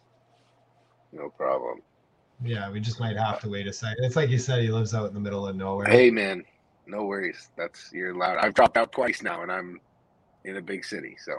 Yeah, I dropped out once earlier. I want to know if there's a difference in the terpene expression doing air dried versus um, air dried versus uh, what's it called, uh, freeze dryer. Absolutely, I'm back. Absolutely, no problem. I, Harry, I wanted to talk a little bit about your opinion on where you think the market's going to go specifically for the concentrate category. Do you think we're going to see a continued prol- proliferation of live resin and rosin offerings, or do you feel as though the market is going to mature and the taste is going to mature and, and, and move towards a more curated product? Well, you broke up again, dude, but I think that what you were asking me was, what do I think is going to happen in the market in terms of dab products? Is live resin, is live product going to continue, or is th- the cured product going to resurge? I would, I mean, part of the problem with cured product, you know, is if if cured is the answer, then we need innovation to happen, right? Like when the live products was the thing, innovation happened for it, and that's where we move forward in all styles. At first, it was just butane, then it was C O two, then it was solventless. I mean, nobody could believe that everybody was using fresh frozen material. We're not equipped to do um, cured in volume. And and what I mean by that is it's really hard to find enough dry space. It's really hard enough to find enough dry space to do it properly. So if you're going to be curing enough stuff perfectly to do solventless, unless you don't care, and that could happen too. There could be a lot of mids out there and it still will be better than most, you know. Um, but certainly I think that as solventless technology changes, a lot of people are going to move to it, because what the average person doesn't realize, what uh, what we have to go through to get um, the proper occupancies for building department codes to put in things like ethanol and butane extraction labs and C O two. It's kind of a big deal, expensive, and a pain in the butt. And you bypass a lot of that when you're doing solventless, water-based, mechanical things. You just bypass a whole big headache of engineering and fire compliance and so on. And a lot There's of people ex- are realizing that now. In saying that, the yield is nowhere near what you need to get to make crude, to make distillate. And that's where the big market is. So that's where the big gap is. And yeah. that's going to continue. I think that a lot of that's going to be ethanol-based extractions, because it's very efficient. It's the safest, and you get great yields for crude oil. That'll be the distillate path. You know, I think that there'll be a whole lot of ethanol unless somebody has some other brilliant discovery. And then I, I, think, I know I that as hydrocarbons is taking off. As hydrocarbons scale up, I think that it's going to start potentially encroaching on that ethanol production, um, but I think you're right. I think for the long, it the long term, it's going to be ethanol. Compliance. It's the right. Compliance so, that we're also in Canada. In we're also in. We're also yeah. We're also in Canada, so it's a little bit different. Um, but yeah, California no, to have a Type Seven, big deal, and and for good reason. You know, we are in fire country. We are in earthquake country. I mean, let's face yeah. it. So using compressed gases, never never mind ones that oxidize and blow buildings to smithereens, we got to be a little cautious with. But uh, Harry, maybe. If I mean, the bottom line is people are fine. It, it, the, the bottom line is that there's they're going to figure out a, a way to, to turn the crap into crude, into distillate. And that's going to happen at mass scale. They want to do a yeah. thousand pound at a time type of extraction. And, yeah. you know, however that happens, they're going to do it. Um, and to a certain extent, it almost doesn't matter if they're going to turn it into distillate, right? Yeah. Uh, it doesn't really matter how they make the crude to a certain extent. But I think Here. solventless is taking off. I know it is in California. Um, and uh, if, I think if you we're going to see if- a lot more of it.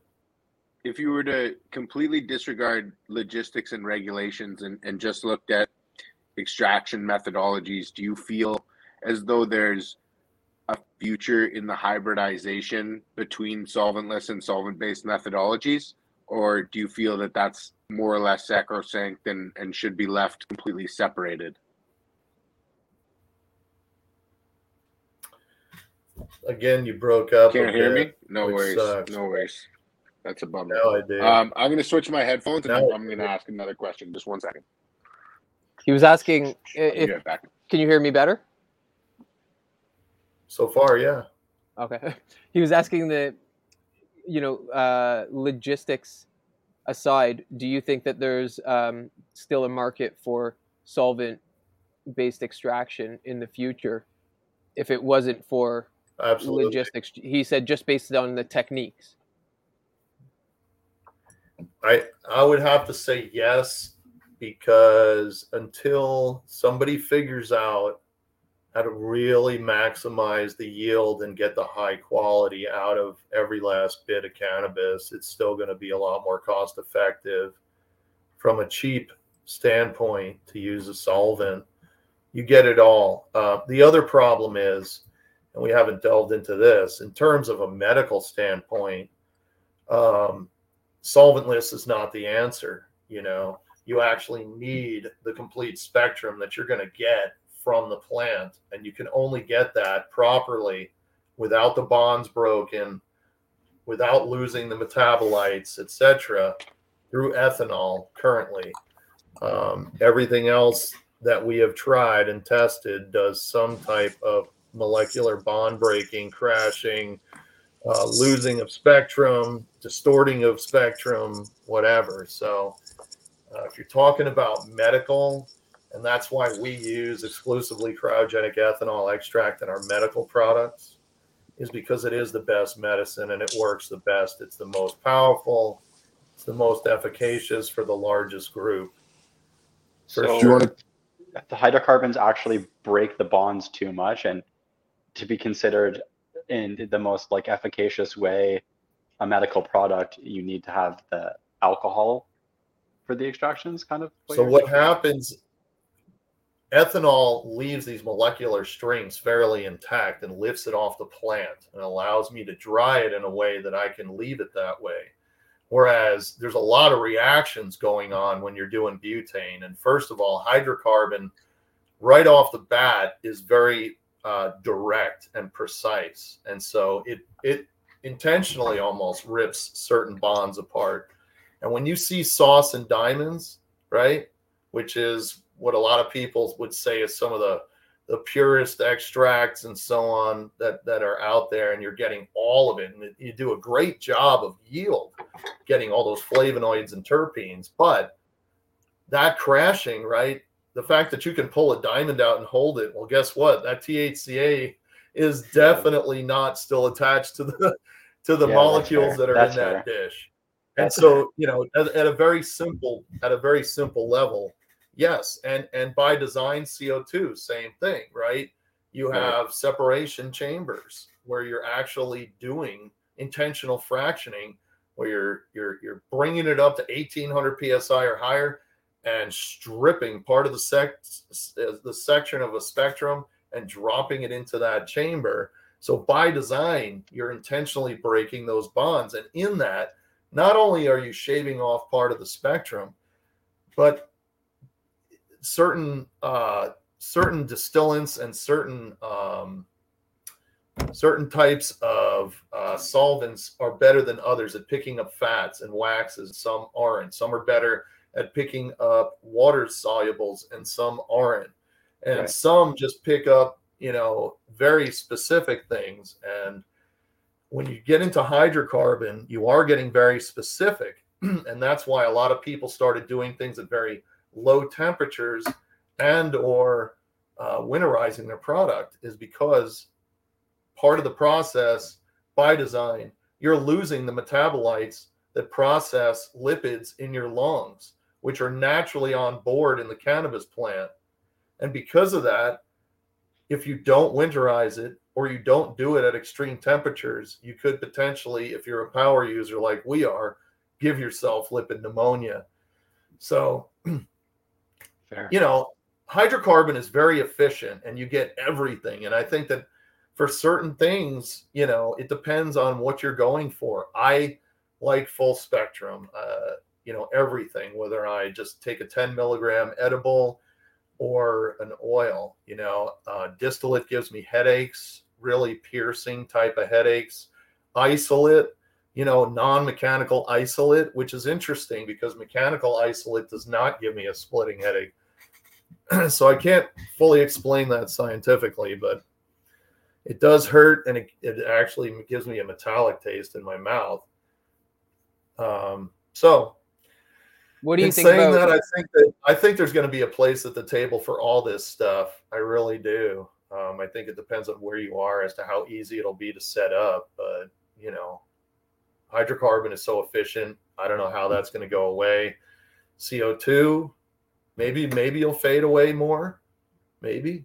I don't know. Solventless is definitely picking up as it's mechanizing, right? I think I think we're going to start seeing C O two phase out. I think we're already kind of starting to see that. Um, yeah. But I think you're right. As as other extraction methods kind of ramp up and gain efficiencies, especially solventless, I think it's going to change the landscape of how things look yeah. kind of moving forward. I I agree, but again, you know, with the solventless, you're whoa. Feel as though there's a. Are you there? Uh, yep, we're here. yeah, you guys still there? Yeah, yeah we're your here. Video just That's dropped there. Oh, your video right. dropped out. Ooh. Stand by, guys. No worries. No worries. We have a power outage. Oh.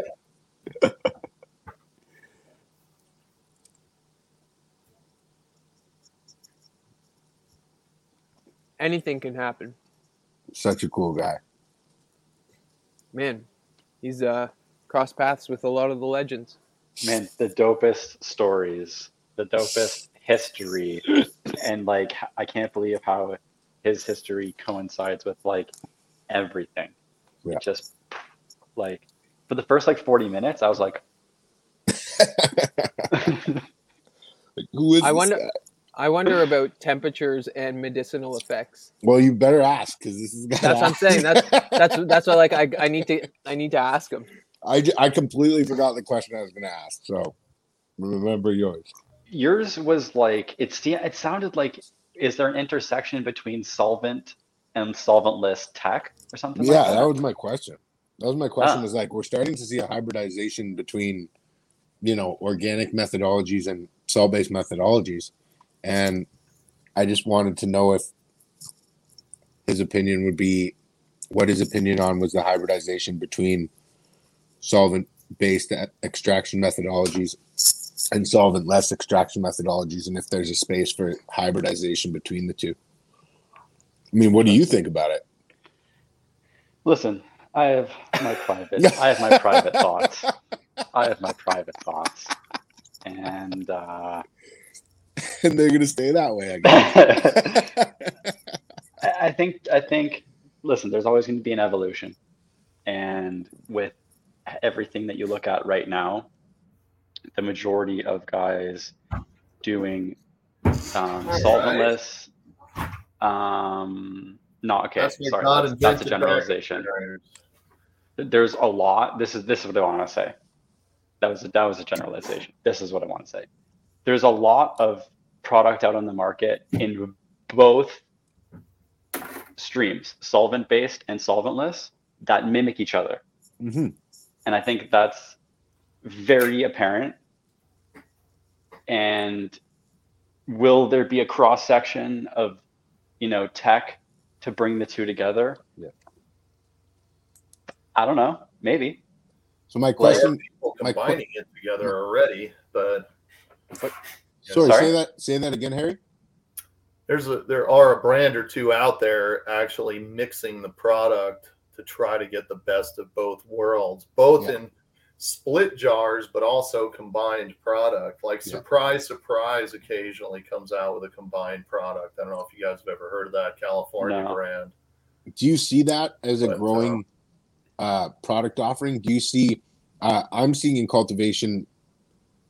Uh, a lot of cultivators trending towards I, blending methodologies. Do you think that we're going to see a hybridization of solvent-based and solvent-less extraction methodologies in, in a single product offering, or, or is that likely, you know, not a route that, that you would see expanding? I don't know. I mean, I, I would say I think that there are going to be people like Surprise, Surprise that feel like getting the best of both worlds from a cultivar is necessary. But currently, the way I see, at least in California, that's where I am, the trend is really going towards more purist, at, you know, on a broader sense. So, you know, I think people are, you know, it seems like, believe it or not, it's a huge market, but it does seem like the B H O market in California is slowing and the solventless market is picking up.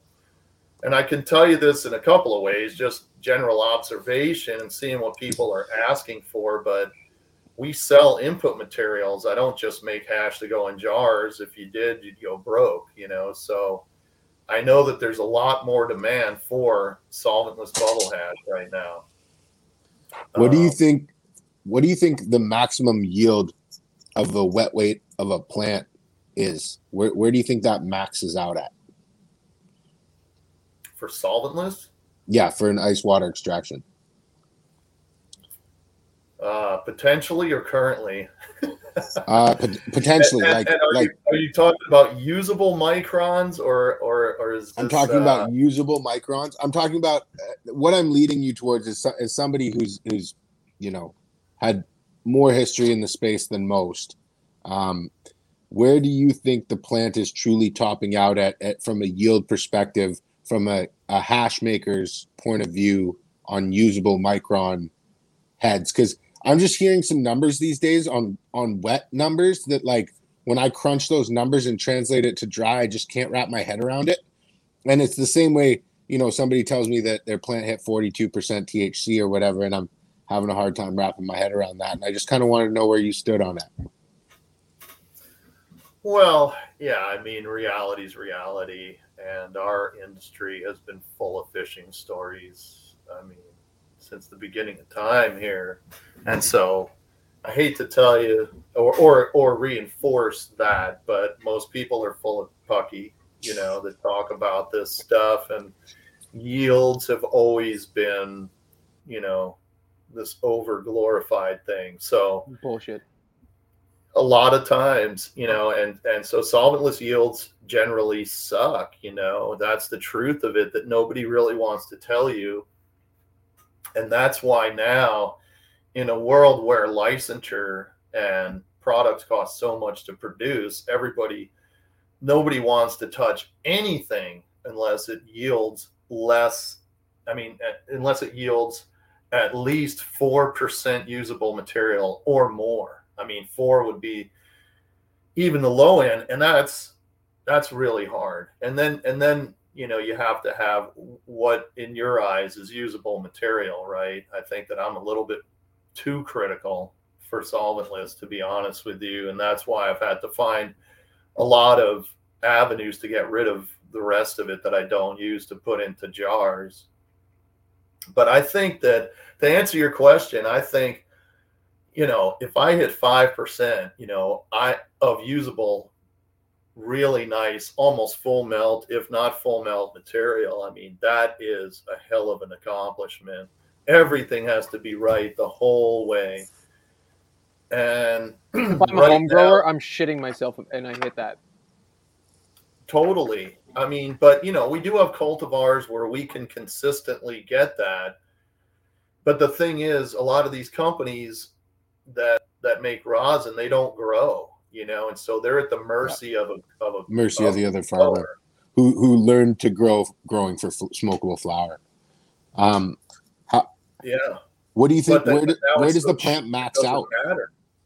Like what's that? Perf- perfectly grown, best cultivar, bred for water extraction. I think what if it, you really dial it in, yeah. I think it's super heady shit. I think you could probably do ten percent. I know that sounds crazy, but I think it's possible, you know, because I've, we've, we've done some, I mean, this last round of G M O cookies that I grew that I really haven't gotten to do much with yet, a couple of test presses, but, um, ninety-five percent of it was heads in between ninety and one hundred three micron, you know, and the rest of wow. it was fairly unusable. You know, that last wow. five percent would be good for edibles, but that's about it. And it's all melt, you know, and so I know that it's possible. But that was a five percent yield. That was a five percent yield, and that was amazing. That's, and that's And that doesn't happen all the time like that, you know? So I think that, and, and there, here's the other problem is a lot of the people that are doing selections for hash need people that are more analytical to guide them, because there's people that really are gifted at selecting strains that are good for hash. But I think if we get a little bit more technical and give them some guidance, some of those uh, hash charmers, if you will, um, I think that we can come up with that ten percent. Are, are there any uh, unique characteristics or things that you have observed over your years in the garden, that tips, tricks that you can pass on to other cultivators looking to hunt for specific phenotypes that, that work well with mechanical separation? Well, certainly, you know, obviously there's strains that most people have heard of that are good for that. You know, those are, if you want to start there and get some male pollen and start hitting phenos of other things that you like, that's certainly a great place to start. You know, there are some knowns. If you can get the original D N A seed, strawberry, banana, you know that those heads are going to dump.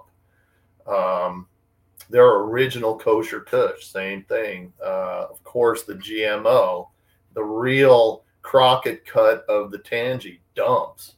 So if you can get those and either S one and get fortunate enough to get some pollen out of it, you know, that's that's a good way to start. But certainly what you're looking for are stalked capitate dominant plants. And when you're doing your selection, both the male and female are going to express trichomes, and you want to select those as much as possible and breed with those, back breed with those, and just keep on strengthening that trait. The objective goal would be to only have stalked capitates and no bulbous surface, uh, you know, surface type of uh, trichomes. Wow. None of the trichomes that look like little hairs and stuff. Those are not useful for solventless. So when, I mean, it's it's laborious as hell, but that is what we look for. We're looking for those natural tendencies. There are a few that we already know, but a lot of times when we pop almost any new strain, you know, there's there's four to six big swings in those phenotypes, unless they are extremely stabilized, which most stuff nowadays is not. and, so that leads uh, me kind of back to a question that I have uh, okay. relating to like what you're saying earlier on in the show, where uh, you said that you had melt all the way up into the two twenty. So A, is that something, I've actually posted this on my Instagram story last week. It, it, it's, is seeing melt into that micron range routine? No. And can you get... It like, is with G M O strains. Okay. And can you get, is it still fire melt at two twenty? It's ridiculous melt. So here's the problem. It was always it was always in the plant material. But, you know, when we dumped the bag out, there's a big patty in there. We said, holy smokes. So that's when we realized we needed to make a two fifty and a three hundred bag. That's crazy. Okay. Okay. Interesting. This changes things in the whole conversation, because you know what I mean? Like, you're saying, a way to clean it up, you know? So yes, once you clean it up, here's the other thing about using Kangen water. When you're, when you're extracting,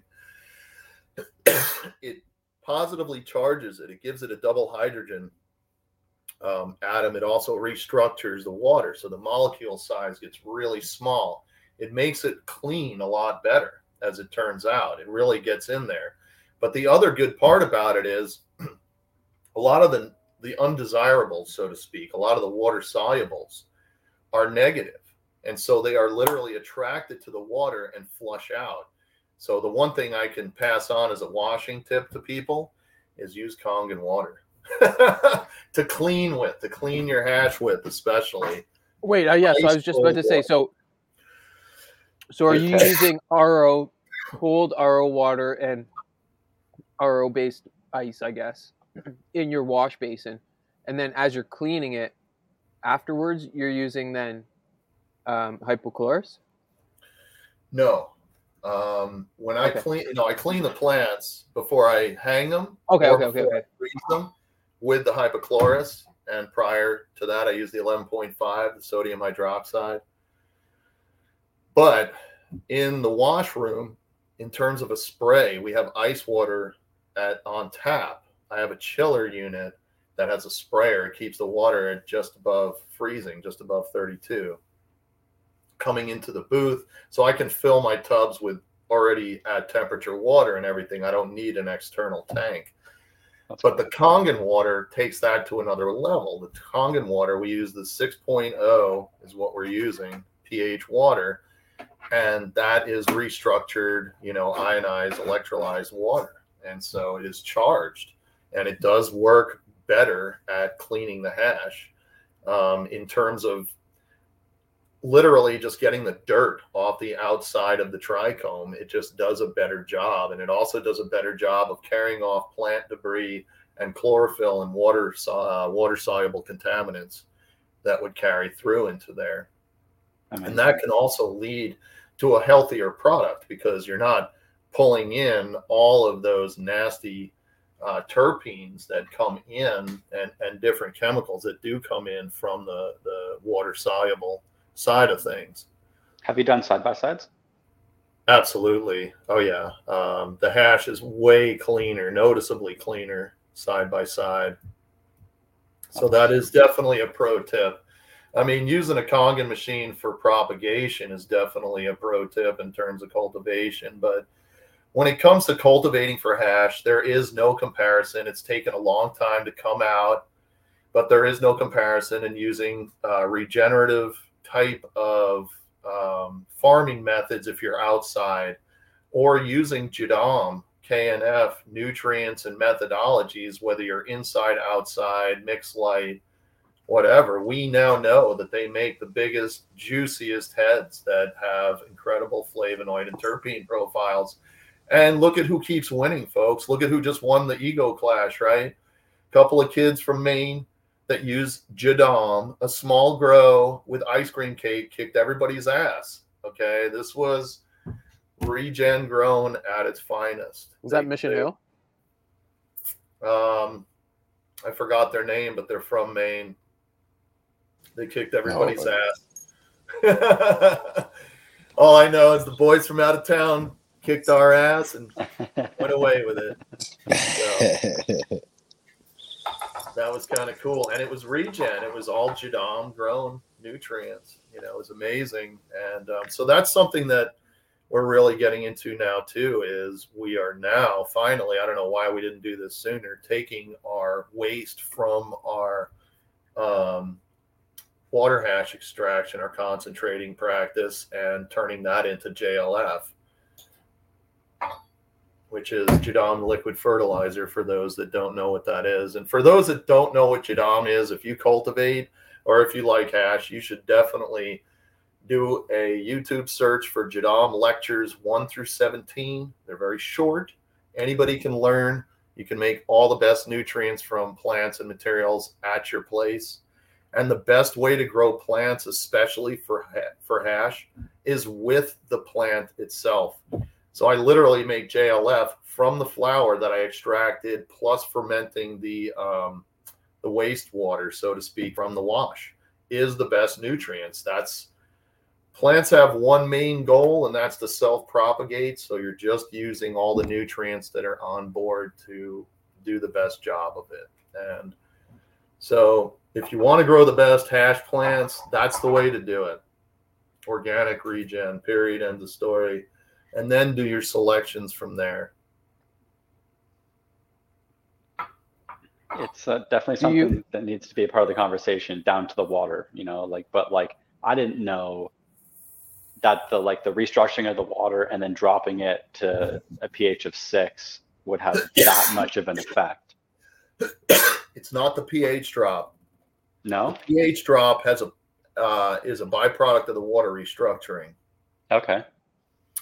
And the heavy ionization of the water, what it does is it creates this heavy uh, influx of double hydrogen atoms, which, in case you didn't know, for those geeks, is one of the best, most available, most absorbable uh, antioxidant that goes after free radicals that there is.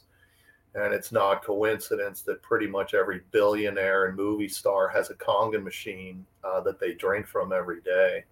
It's it's it's because it is sort of a fountain of youth kind of thing. And it's definitely helpful for people. I got into Kangen water for my health. Then I realized that this same machine, I can literally eliminate all of my I P M and just use this for all my I P M, all my propagation, and my water source.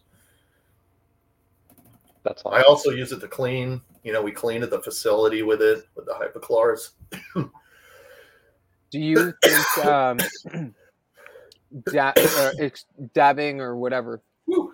vaporizing your concentrates at different temperatures gets different med- medicinal benefits from different strains? Um, and is there a reason no water? In this?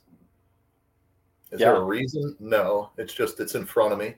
Okay, fair. I just didn't know if like maybe like that level of well, filtration yeah. was like filtering off a level of turf that you wanted to experience or something like that. You take your shit seriously, say, so you know. Real it's question. harsher, it's drier, but doing this straight hit, you do get the purest flavor, no question. You definitely lose something when you water filter it, but I mostly water filter. It's just my pieces inside. That's the truth of it all. I got my kit here. My Indux kit, I actually Run. took a, a desktop and put it into a Pelican versus getting the portable. I think I might have to do that. Brian, you had a question about the Indux that uh, you had experienced last night as far as um, Spectrum went. Do you remember that question? Oh. Brian? You're muted, Brian. You're muted, Doctor Paul. I was going to say, um, yeah, so my, my wife actually tried it for the first time. And um, her comment was, this is the first time I've really kind of not had joint pain. And, you know, she's, she's you know, a, a daily user, but it was like the first time, I guess, that's why I asked about different medicinal benefits based on temperature or based on how you're using it.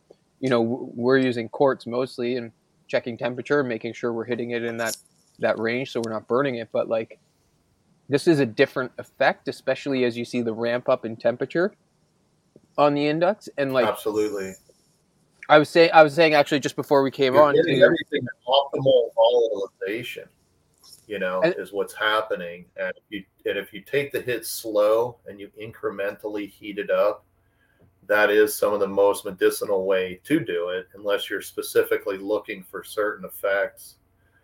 But definitely volatilizing it slowly like that and having that indirect heat is a big deal. That's a really big deal because you're you're literally volatilizing things. And I don't know what kind of hit she took, but I know for myself where I, sometimes I'll ramp this up so slowly, you know, that you're not even really blowing vapor out for a while, but boy, are you getting, you can tell you're getting in a lot of terpenes and flavonoids and things of that nature. So that's priming your system, your neurological center. It's getting it ready to accept those cannabinoids in a different way when they come in. You know, when you volatilize that all at once, a lot of times, as good as we try to do, you're still getting a little bit too high a temperature at first. You know, so you're, you do have some weird molecular changes there. It's not perfect. And I think that when you're inhaling off of this Indux, especially as it's ramping up, there's no escape. You're getting everything in the sequence. That's why I, I really got interested in it. I forgot which size, size it is, but there's one of these sets of elements where you put thirteen of them in there, and it takes like eight minutes to get to the top temperature. And you know, that's a really interesting one because you can really chart out different volatilities that are pretty evident. And in saying that, you could potentially just keep heating it past that point and try to get into those ranges to just use it specifically for medicinal purposes. But I know for my own, when my lungs are in a certain state, right, I will look for certain spectrums that are high in pinene predominantly, and do have beta carry in it.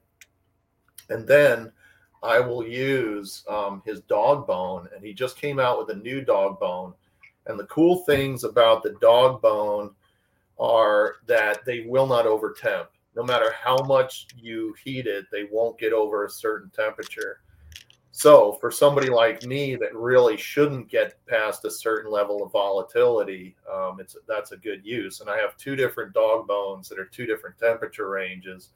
One I can actually use with full melt, believe it or not, and um, you know, one I use with rosin. And so there's a lot of versatility there. And to answer your question specifically, that's that's why Kylie and I really hooked up tight at first, is because I really want to turn this into a very accurate medical device, and we do want to have computer controls for it so that there are pre-programmed temperature pro, uh, temperature ramps, and you could program it yourself. And there's a few modifications that he would need to do to make it F D A certified, but it's pretty close in terms of materials and how it works right now. So that's that's been my goal from the start. I've turned on elderly people with C O P D um, and given them very low temperature dabs, and they've had some incredible breaths that they haven't had in years. And that's a big deal. And you can take that big satisfying breath finally. You know? Wow. Yeah, that's a big deal. What does this wishbone look like? It's a dog bone, it's called. A dog bone. Uh, um, is it one of these? It is not.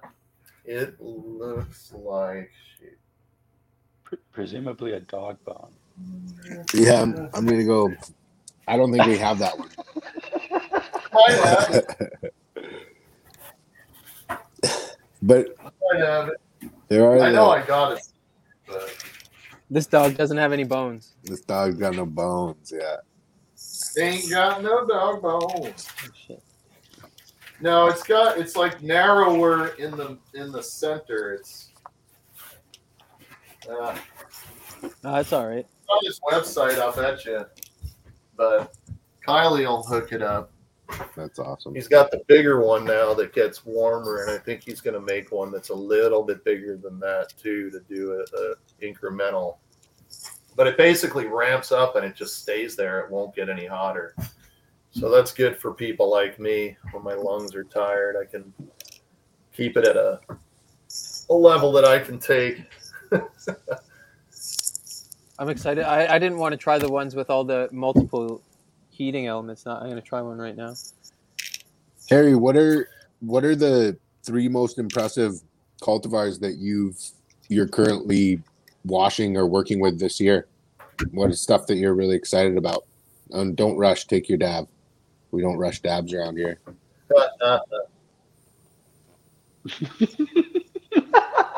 That comment. That comment. That comment's a fucking great comment.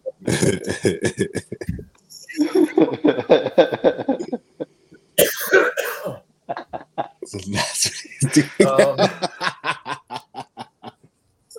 my favorite cultivars are always cultivars that surprise me, you know. Yeah.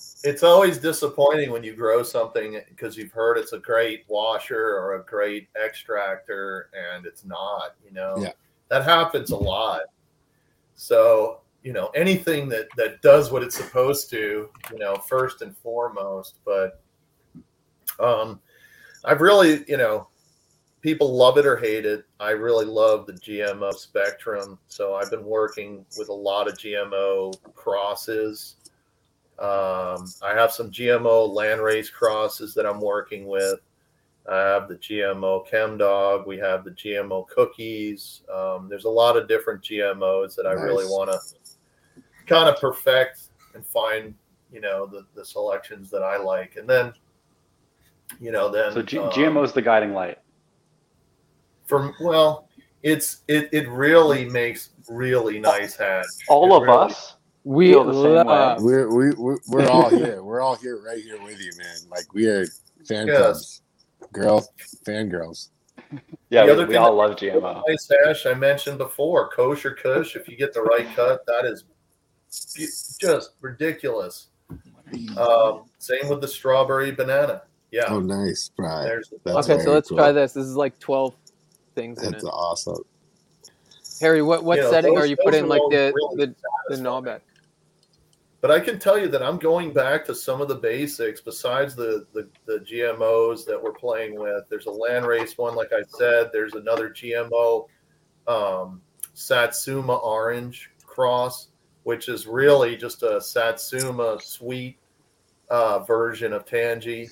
It's not the original Crockett cut. It's more of a sweet Satsuma flavor crossed with G M O. So there's a few of them that we're playing with there. That that dump, and some dump more than others, and we're trying to work it work it out. And you know, part of it is you think you know what you're doing, and you don't. You know, that's the reality of it. Like, you can make good hash, and then you'll discover something the next wash, and you're like, God damn it, I can't. Like for instance, for up. years I was washing so much hash down the drain when it came to C B D because I didn't compute that I should be I should have a much smaller set of bags, smaller microns. It just I don't know what I was thinking. Um, so what what what what micron size, gland size do you see C B D typically well, in the range? You certainly gotta you have to have a twenty-five bag in there for sure. You're definitely going to be dumping wow. it all, but but in some wow. cases, you know, it, it can go down from there, and so you know. You got to use some of your knowledge from doing, you know, ethanol and, and, and solventless type of extraction where you do a real step down, and you got to be careful where you're going to pass it through the bags, and then you're going to have to take, you, you have to collect that water. And then these bags are brutal. They take a long time. There is no way other than, you know, now we have like the Bruteless system where we have a pump at the bottom and it'll suck the water out. So that really helps, but still it takes forever to really get to that. And I think, you know, people have vibrational ones now. There's there's going to be a lot of advancement there soon. But yeah. Have you, have you worked with a lot of C B D resin? Like well, on the solventless side? Dude, yeah. I, I have. I mean, I haven't really put it out to market too much um, for a while there. There was, I had a quite a following in the two fifteen days buying um, twenty to one rosin.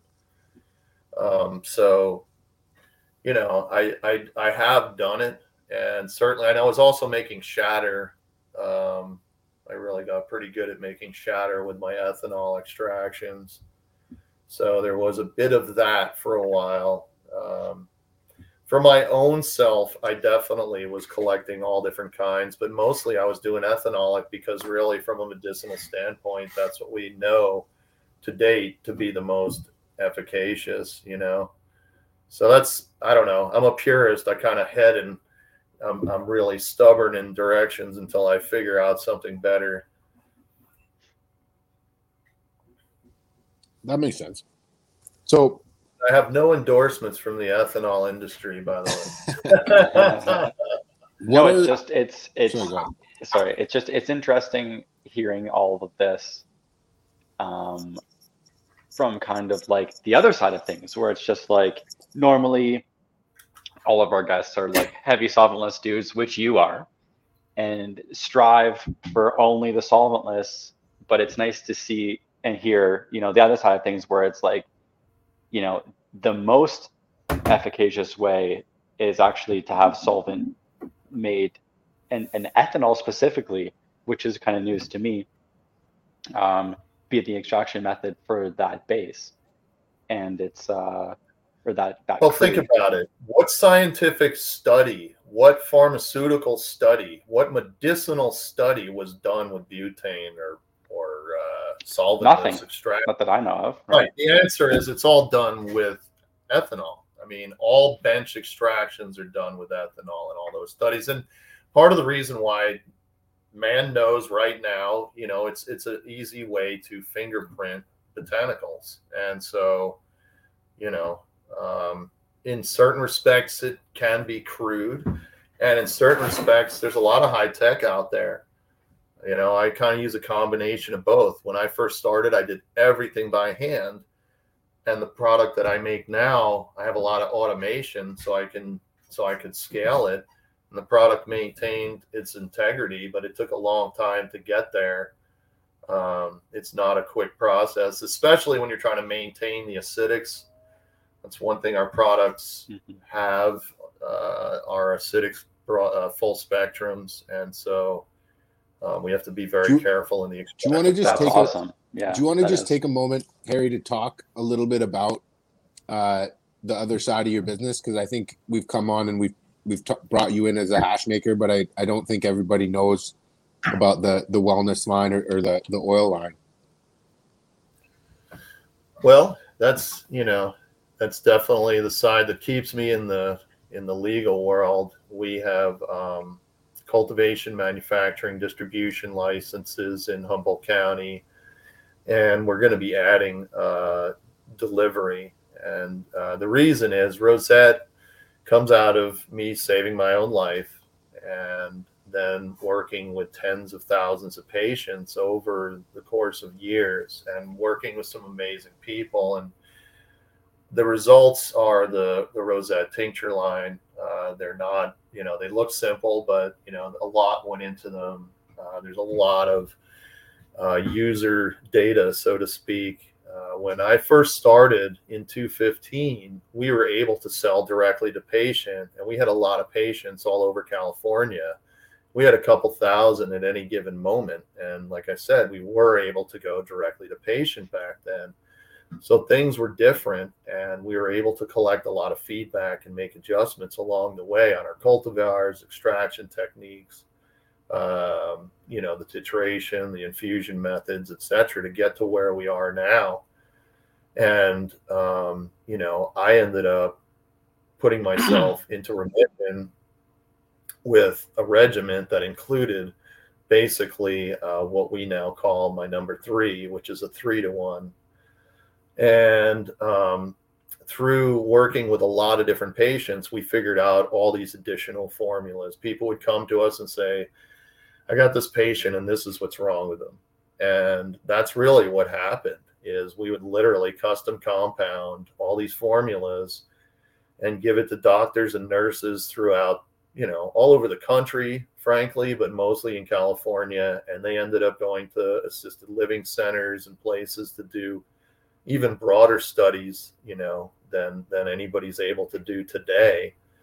Um, so really, Rosette is all about a patient-first company, and uh, a lot of product ends up getting given away for compassion care. We work with people like Sweet Leaf, and um, This Is Jane Project, and um, Dear Cannabis. There's a number of organizations, Weed for Warriors. So we really work hard to give a lot of our product away. And the other side of it is, of course, we're in deliveries and dispensary services, and we're going to start delivering ourselves. It's kind of still, you know, unfortunately, like this old world crap that we have to deal with because of the state of legalization and the state of medicine. Um, in California, Prop sixty-four dominated everything. People don't even fake the need for medicine in their stores anymore like they used to, and we had that much, like they had to at least fake it, you know, because it was medical cannabis law. Well, now it's not, and so it's really difficult frankly to get business owners to want to bring medicine in. Uh, we've had situations where we have a cancer patient that needs a few hundred dollars worth of our product every week to get through chemo, okay, and the dispensary won't bring it in. It's unbelievable. Like, they won't do it. So we're battling that now. We kind of went backwards when we went into sixty-four when it comes to the medicine world. And I feel like we're one of the few brands that's holding on for dear life to actually present, you know, medical options to patients and to stand strong. Um, our options, just so so we're clear, they're, part of the reason they're different is, you know, we use only top shelf flower that's cured in our extractions. There's no littles or larf or shake or floor sweepings or nothing. It's all top shelf. I believe that the best products should go to the patients, not the dabbers, as much as I hate to say that, folks. Um, so we, I, we that's, agree with that. You know, always there. That's our methodology. And so only top shelf goes into these products and gets extracted with a cryoethanol awesome. extraction. And then it's suspended into M C T oil at a very precise dosage. and it maintains that full spectrum of cannabinoids and terpenes and flavonoids and enzymes and metabolites, and vitamins and minerals. It's got all of it, and that's what makes it special is this ethanolic extraction with the right strains that we have cultivated and maintained over the years.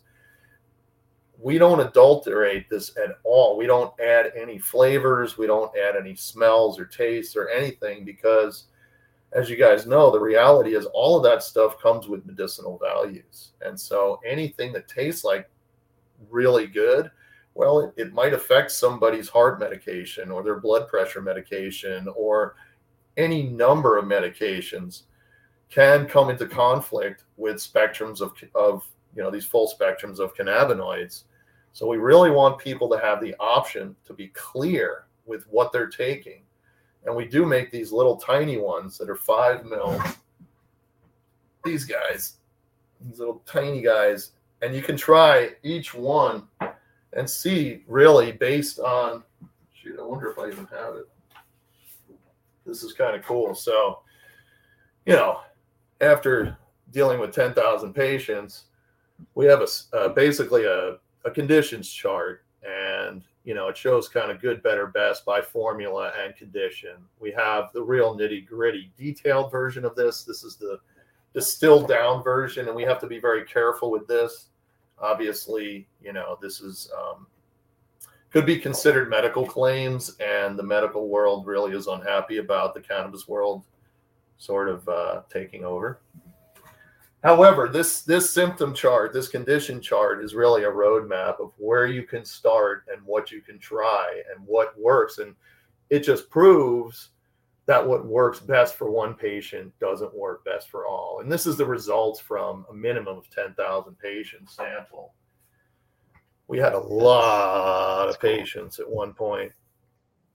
Um, so, yeah, that's that's Rosette. That's the mission we're on, and um, all the people that work with us are amazing. They buy our inputs because we make good inputs, but also because they know that they're supporting this level of compassion. And uh, all of our stores are the same. You know, they're they're amazing. They go above and beyond for the patients, and it's been difficult in the Prop sixty-four world. Uh, we need a few thousand more stores now. You know, uh, we need a lot of things changed. I'm sure you guys heard about that at the Emerald Cup.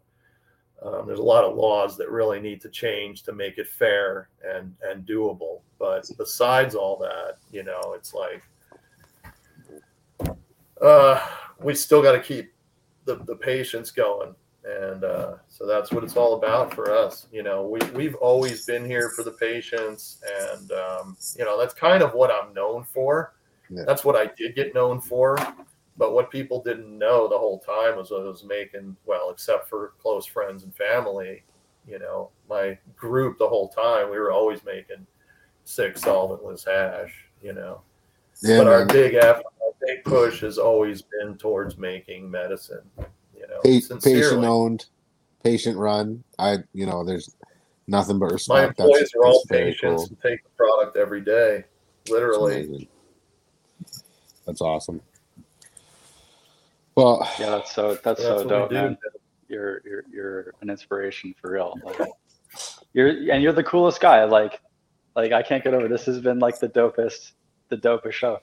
Thank you, thank you again for coming on because this has been this has been great. Yeah, yeah, and uh, it just proves that old people can do tons of dabs. It's true. It's true. That's the real O G shit. Another one to celebrate. I really appreciate you guys bringing me on. You know, kind of a absolutely get into a new group. And, absolutely, uh, man. We'd love to have you back, Harry. What were some? What were the Redwood Roots? Uh, yeah, man. I love those guys. I got nothing but support. Speaking of that, what were like some three of the most impressive dabs you had that you didn't make this year? You know, sh- shout out some some people who are putting in work out there. You broke up, man. You're oh, gonna have man. to say that again. I'm sorry. Are you most sh- impressive dabs of the year? Most impressive sure. dabs of the year. Top three, three most impressive dabs that you didn't make this year. who uh, who's who's doing the good the work. Most that's stabs that I made this year, or I that you didn't year. make, that you didn't make. Um, well, I mean, impressive to who? Visually, you. to a hash you. maker, you. your palette, oh, everything for you. The three best dabs that you didn't make this year, that guys that, uh, that are doing good work, make. you didn't make. Okay. Well, I can say of, you know, officially that the three best dabs that I took that I didn't make were all made from black market material. So I definitely don't want to mention the personal names, but fair. fair. Um, two of them Brains. were two of them were full melt, and one of them was um, straight up rosin first press, really nice. And I gotta say, you know, and this is just my palette, and I think it's because it's nostalgic for me right now, and I grew the shit out of it back in the day. Um, I'm really kind of craving sour diesel. I know that sounds sick, maybe even sadistic or something, but so I'm kind of thinking of bringing sour back. That's the other thing. So, you know, both what I tried myself and what I made for myself, the best dabs were definitely sour diesel. And then second would be um, out of some of the material that you got to try. Uh, there's a few other microns that are really interesting, and it's like splitting hairs at a certain point. You know, I think you'd find the one twenty interesting. I think you'd find the ninety interesting. Um, I think you'd find the two twenty melt really interesting. Oh, man. That's got a really interesting, very, um, very strong taste to it. I've heard of you and one other person having melt in that, like, two hundred plus range, and it's Jay Plant Speaker. Mm-hmm. And, like, that's it. And I've only heard of you. That's but it's G M O, it. And it's because they look. Okay, those guys are on it, man. Those are those, you know, I mean, fucking Solventless Mind, as far as I'm concerned, is like a hash whisperer, you know. So, uh, Kills yeah, it. hats off to those guys. You know, those guys grow for hash, and uh, they're living the dream for sure, man. They're part of the legend. It keeps this all going. Yeah, but I, I just think a lot of people don't know, man. I think a lot of people throw that hash out. I got to be honest with you. Uh, we only learned by accident because this thing dumped in the two twenty, and it was just noticeable that there was a puck underneath our plant material. It was crazy. So um, it was unignorable when we actually scooped, because we use a sixty-five gallon stainless, and we scooped that all out. There was a puck at the bottom. You know, wow, that's wild. When we looked at, and it was all stuck to the, the work bag, and I was like, oh my God, we didn't even think about it. We just let it, left it there. Went to lunch. We came back. I was like, oh, what a mess. So there forward, you know, we realized that we should be catching it. And we switched our configuration around. So that's... do you run, I don't know if this is too like trade secret talk. Do you run a bag smaller than the twenty-five? No, well, not for T H C. I don't even run a twenty-five. No, no, for for for like C B D, for when you're doing like. Oh yeah, of course. Yeah, I mean, you know, if you can, you know, that's the problem. Is it? It'll take you the rest of your life to get it out of there. We have down. I have down to a ten bag. You okay, know, that's cool. ten microns, yeah, no, I... ten microns suck. twenty-five sucks, but a ten is brutal. You know, so if you have the right cold room and you can leave it overnight. And and you have the time and all that, you could certainly do it, especially if you can pump it out and create that negative pressure in there. But I th- I hope there's a better way at some point, because vibration didn't help. You know, it's just um, Fair. It's one of those things. We'll get it, but you know, I'll definitely be doing C B D hash more and more in the future. It's definitely a passion of mine. I got some great uh, genetics from BioVortex. Shout out Jesse. That's Fuck awesome. Yeah, I got the G Mob. I'm very excited to pop. Jesse's a close friendly. Uh, he's uh, we're gonna get excited. him on the show. We're just tracking down Dab Logic. Julian okay. and Sam, we're coming after you. And we right. will have you on the show, and Jesse will be there. That'll be fun, man. Yeah. Yeah. Well, Harry, it was so great having you. We'd love to have you back. I mean, I, I feel like we could keep Anytime. going for hours, and and and just. You know, what a pleasure it is chatting with you. Do you have one Grateful Dead show that stands out above all the rest? Uh, I have a few, you know, I definitely have a few. Um, I would say that uh, one of the ones that hit me the hardest was um, the first show back after Brent died. That was a, that was wild. It wasn't necessarily the best show. It was just sort of an epic energy. Um, everybody, you know, getting together again uh, right after Brent Midland had died on the East Coast. You know, that was that was pretty heavy duty. Um, I would say that my favorite shows really were either uh, Warfield, right, from the nineties that I went to, or um, on the East Coast, it would have to be, and it's always a much bigger show. Uh, saw a Felt Forum show, you know, in the early nineties. That was amazing. And um, that was a Jerry show. That was awesome. I think it was Halloween. That was definitely memorable. Um, a lot of this is very blurry. And Madison Square Garden shows were always near and dear to me. They always played about nine nights. You know, they do three nights on, a night off, three nights on. Yeah.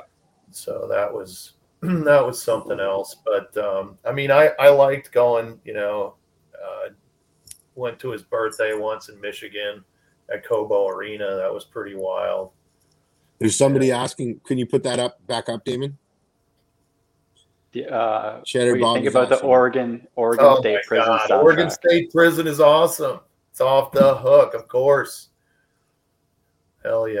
That's when he first Seriously. came out of his diabetic coma, and he had to prove to us that he wasn't going to die. Hell yeah! Oh yeah, um, I, you know, I, and I've seen some amazing acoustic shows for sure. I, I really, like I said, being a stagehand, it's hard to really remember because those yeah. guys show up. For sure. Um, and and like Great American Music Hall, like Bobby and Merle Saunders would show up at the Radiators, or you know, uh, Jerry and Grisman would show up at Sweetwater's, at at a uh, Bobby at a, like a Bobby and the Midnight Show. Yeah. You know, that's, like, you that's just never wild. knew what the hell was going to happen. So those were some of the. Th- that's when I get jazzed. I mean, I love the big shows. Yeah, Giant that's State, awesome. Meadowlands, and it was all good. I'd give my arm for a, for a show with Jerry right now. Well, Harry, thank you so much, man. We appreciate you so much, and it was so great chopping it up with you, and, and yeah, definitely love to have you back, and you know, yeah, thank you thank mine. you thank you yeah much appreciated. Yeah, man, thanks again so much. Thank for you your for time. sharing the stories and the uh happy and the knowledge year, so much fun. Yeah, yeah, happy new year to you as well, sir. Damon, play us out. Such brother. a great show. Right. Thanks for coming, everyone. Thanks right. everybody. Thank you. Happy Sunday. Cheers. Peace.